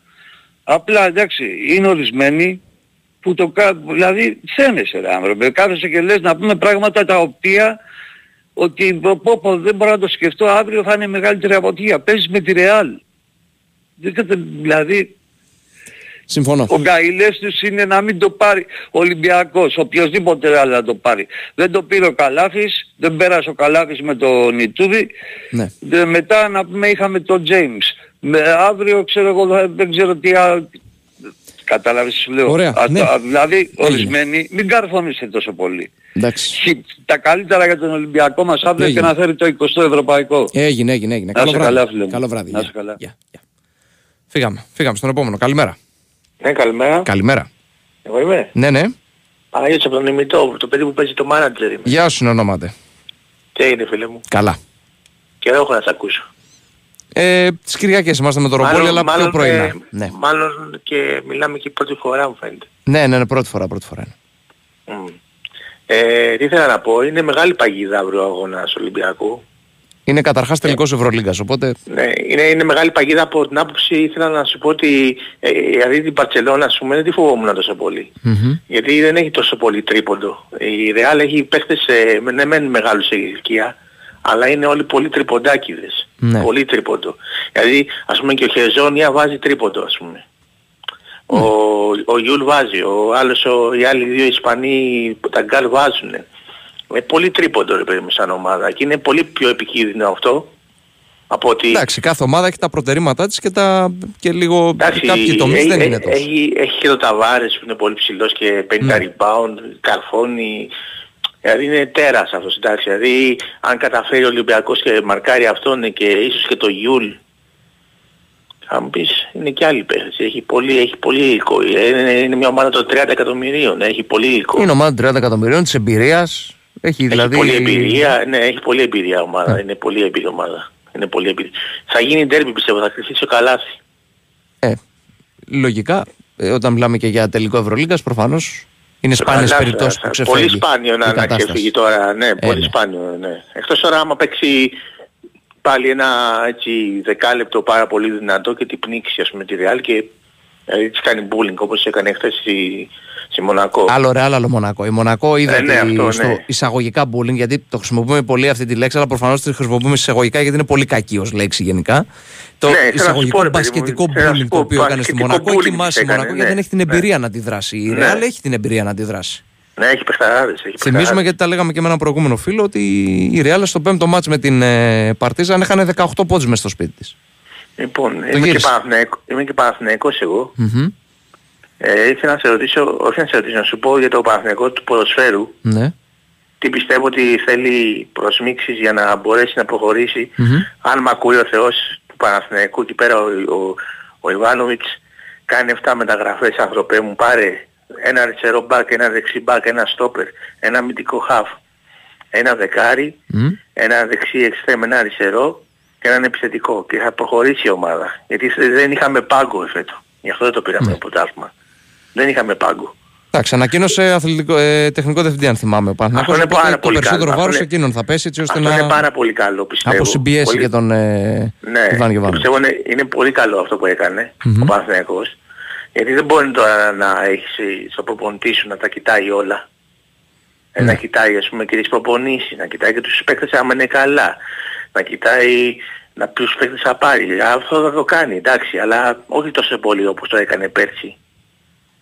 Ναι, Αυτά πιστεύω. ωραία. Στο μπάσκετ πιστεύω ξημερώνει μια καλή μέρα για τον Παναθηναϊκό. Μμμ. Πήγαμε και το γήπεδο. Μεγάλη κίνηση αυτή, το συζητάμε. μεγάλη κίνηση και ειδικά χρηματιστηριακή. Δηλαδή θα, σου, θα φέρει πολλά έσοδα στον Παναθηναϊκό και από τον κόσμο και από χορηγούς και από πολλά πράγματα. Και αν μπορεί να το εκμεταλλευτεί και εμπορικά, εννοείται αυτό. Ναι, αυτό είναι πολύ σημαντικό αυτό Μμμ. που έγινε. Οπότε, εντάξει, πιστεύω θα πάει καλά το πράγμα. Ο Αταμάν είναι καλός προπονητής. Μμμ. Είναι λίγο τρελοκομείο, αλλά είναι καλός προπονητής. Αποτελεσματικός τουλάχιστον, το έχει δείξει. Ναι. Ναι, έχει, ε, τα έχει πάει όλα, όπως Ναι. το είπες. Εκτός από το PCL που είπες. Ναι, δεν έχει παίξει απλά. Ναι, δεν έχει πάει, ναι. Οπότε ναι, δεν, δεν, Δεν έχει από μπόρεσε εκεί να το δείγμα. καταφέρει. Όλοι, όλους τους υπόλοιπους ευρωπαϊκούς τίτλους έχει κατακτήσει. Ε, ναι, και ευρωπαϊκούς και πρωταθλήματα στην, στην Ναι, αμέ. Τουρκία. Και με την Γαλατά και με την Και, Πεσίκτα και έχει πάρει κάνει πρωτάθλημα. καλή ομάδα και την Νιώθες. Εθνική Τουρκία. συν. Είχε κάνει καλή ομάδα.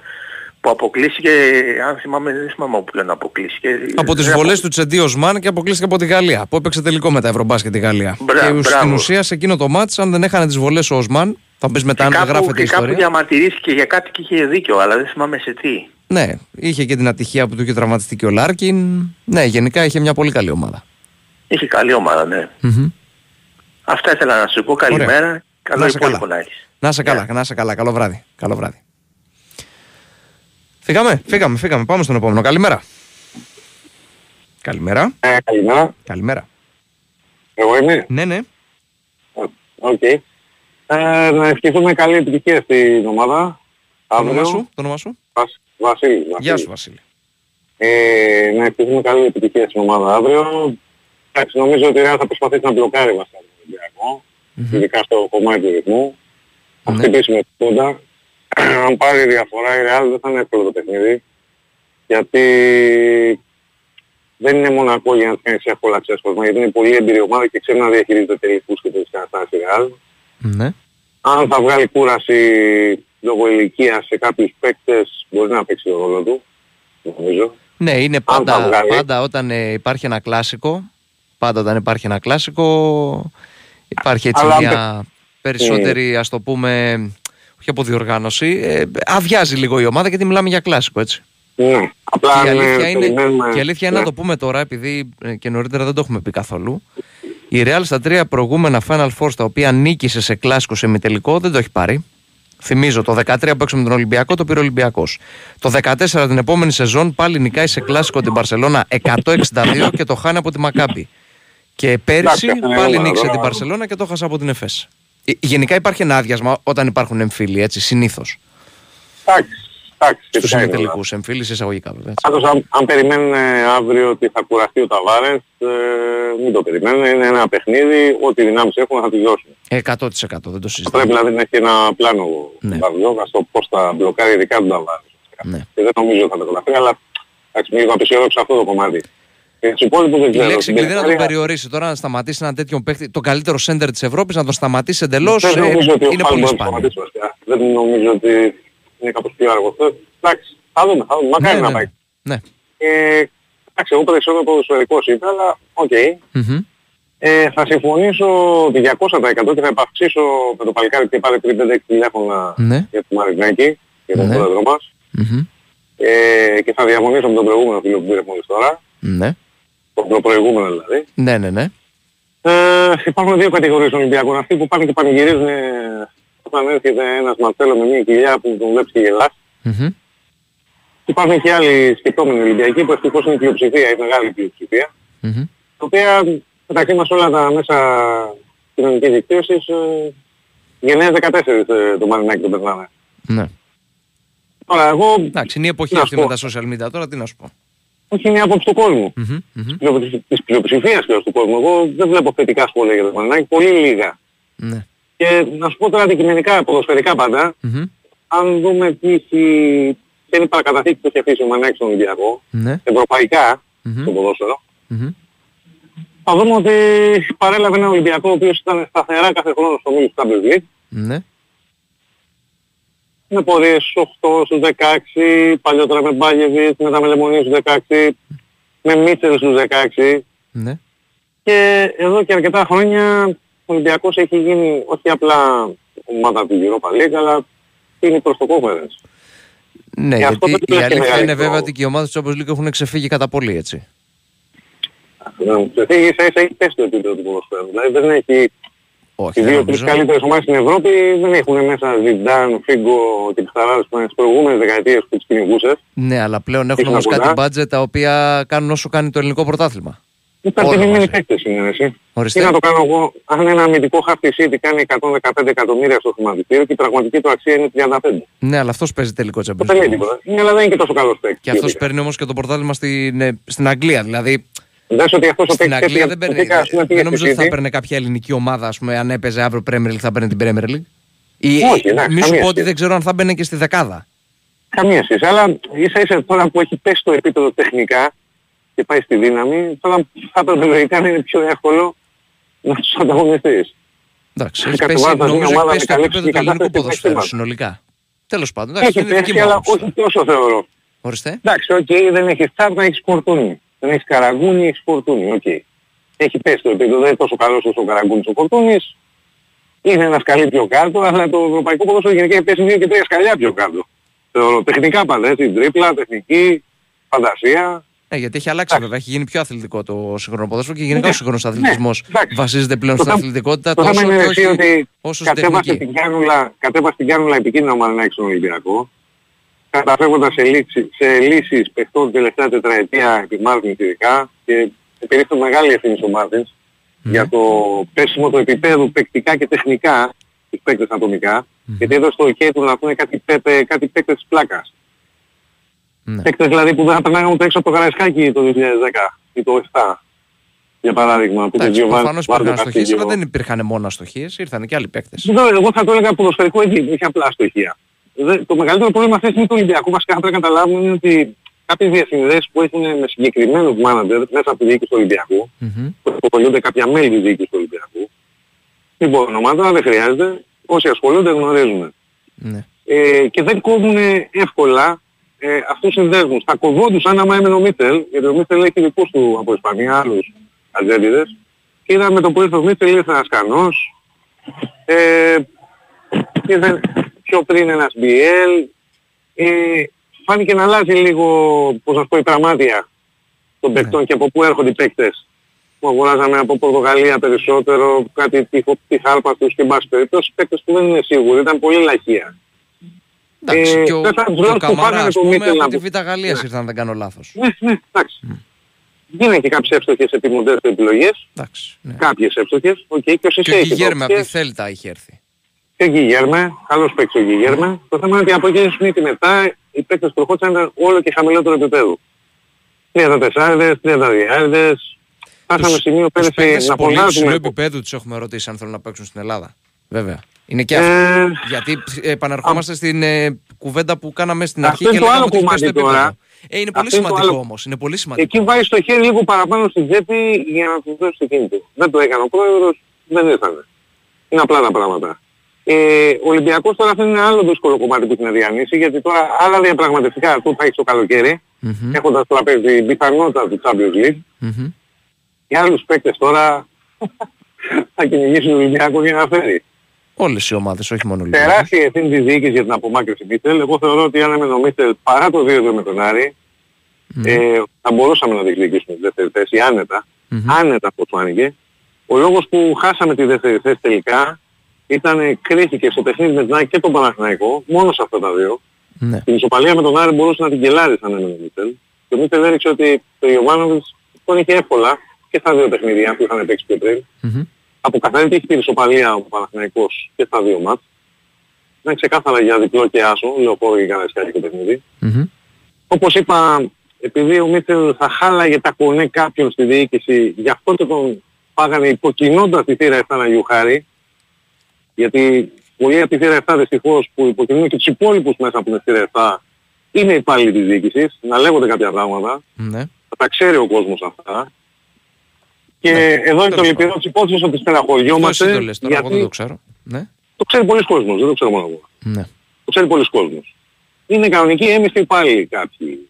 Μισθώνονται δηλαδή από τη διοίκηση κάποιοι που είναι στη θύρα 7. Μάλιστα. Πάση περιπτώσει και αυτό Ωραία. το εκνευριστικό κομμάτι ότι κάνα 15.000 που διοχάρισαν στο Καραϊσκάκι ενώ 4 εκατομμύρια Ολυμπιακοί περίπου είναι ενάντια σε αυτούς γιατί δεν θέλανε, είχε γίνει και ένα πόσο στο FM. Ναι. Το 80% δεν ήθελε να φύγει ο Μίτσελ, Μμμ.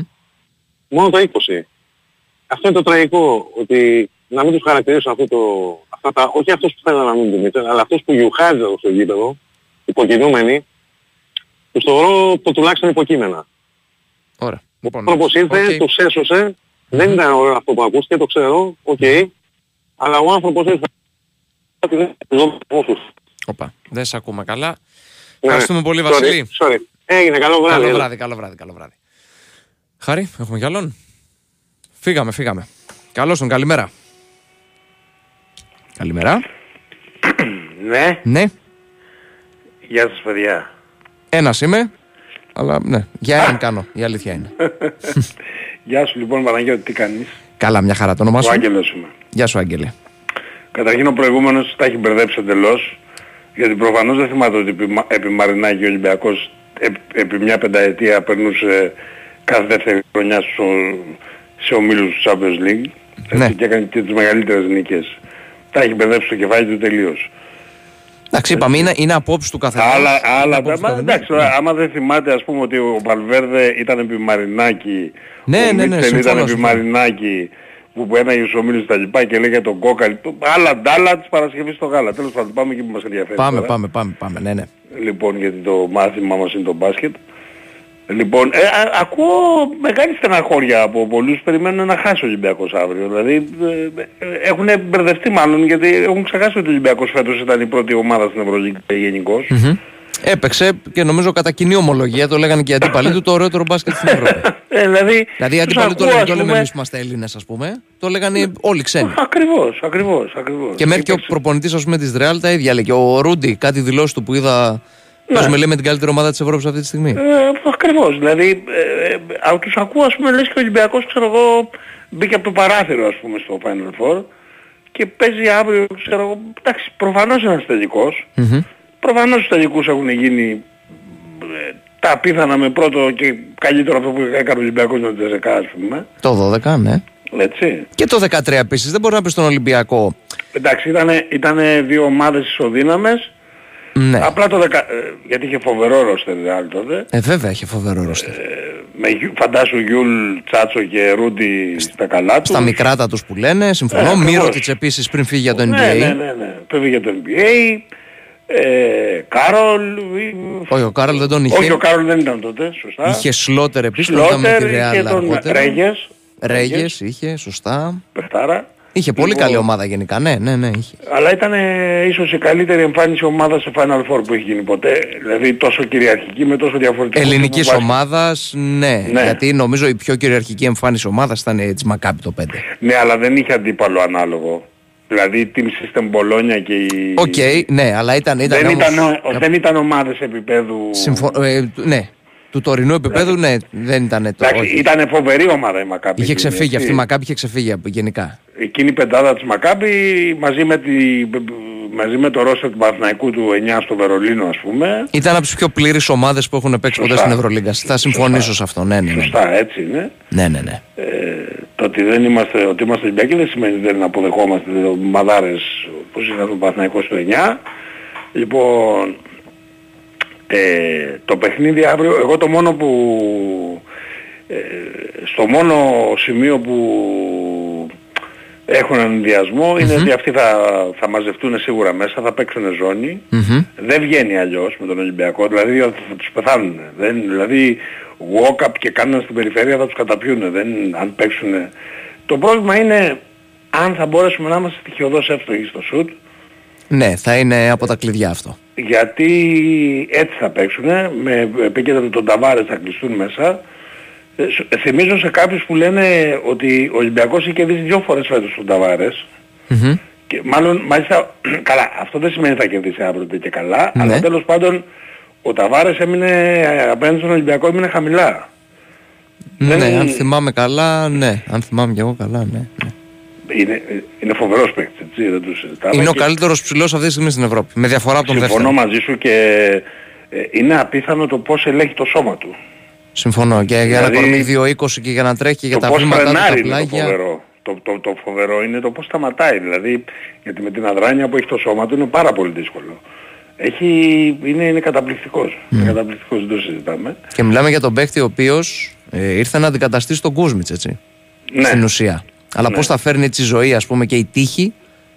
Με την ατυχία βέβαια την τεράστια του Κούσμιτς, γιατί η Real εκείνη το 17 πήγαινε με βασικό σέντερ τον Κούσμιτς, τον είχε πάρει από τον Παναθηναϊκό. Παθαίνει Ναι. το χιαστό ο Κούσμιτς, έψαχνε ψηλό ο Λάσο και βρήκε ότι ήταν διαθέσιμος Αυτός αποκομμένο ήταν NBA μια ο Ταβάρες. από τις μεγαλύτερες ανακαλύψεις που έχουν γίνει ποτέ στο ευρωπαϊκό μπάσκετ, ας πούμε, πραγματικά. Ναι, ναι, τεράστια ανακάλυψη. Ο, ο Ταβάρες. Βέβαια το ξένα στην Ισπανία γιατί είχε παίξει στην Γκραν Κανάρια.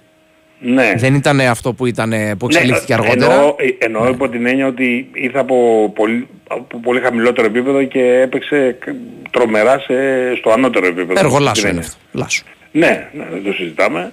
Ε, εντάξει, είναι τεράστια ομάδα η Real, έτσι. Δέκα κύπελα, τεράστια φανέλα. Έχουν παίκτες με μεγάλο εγωισμό, με μεγάλη προσωπικότητα.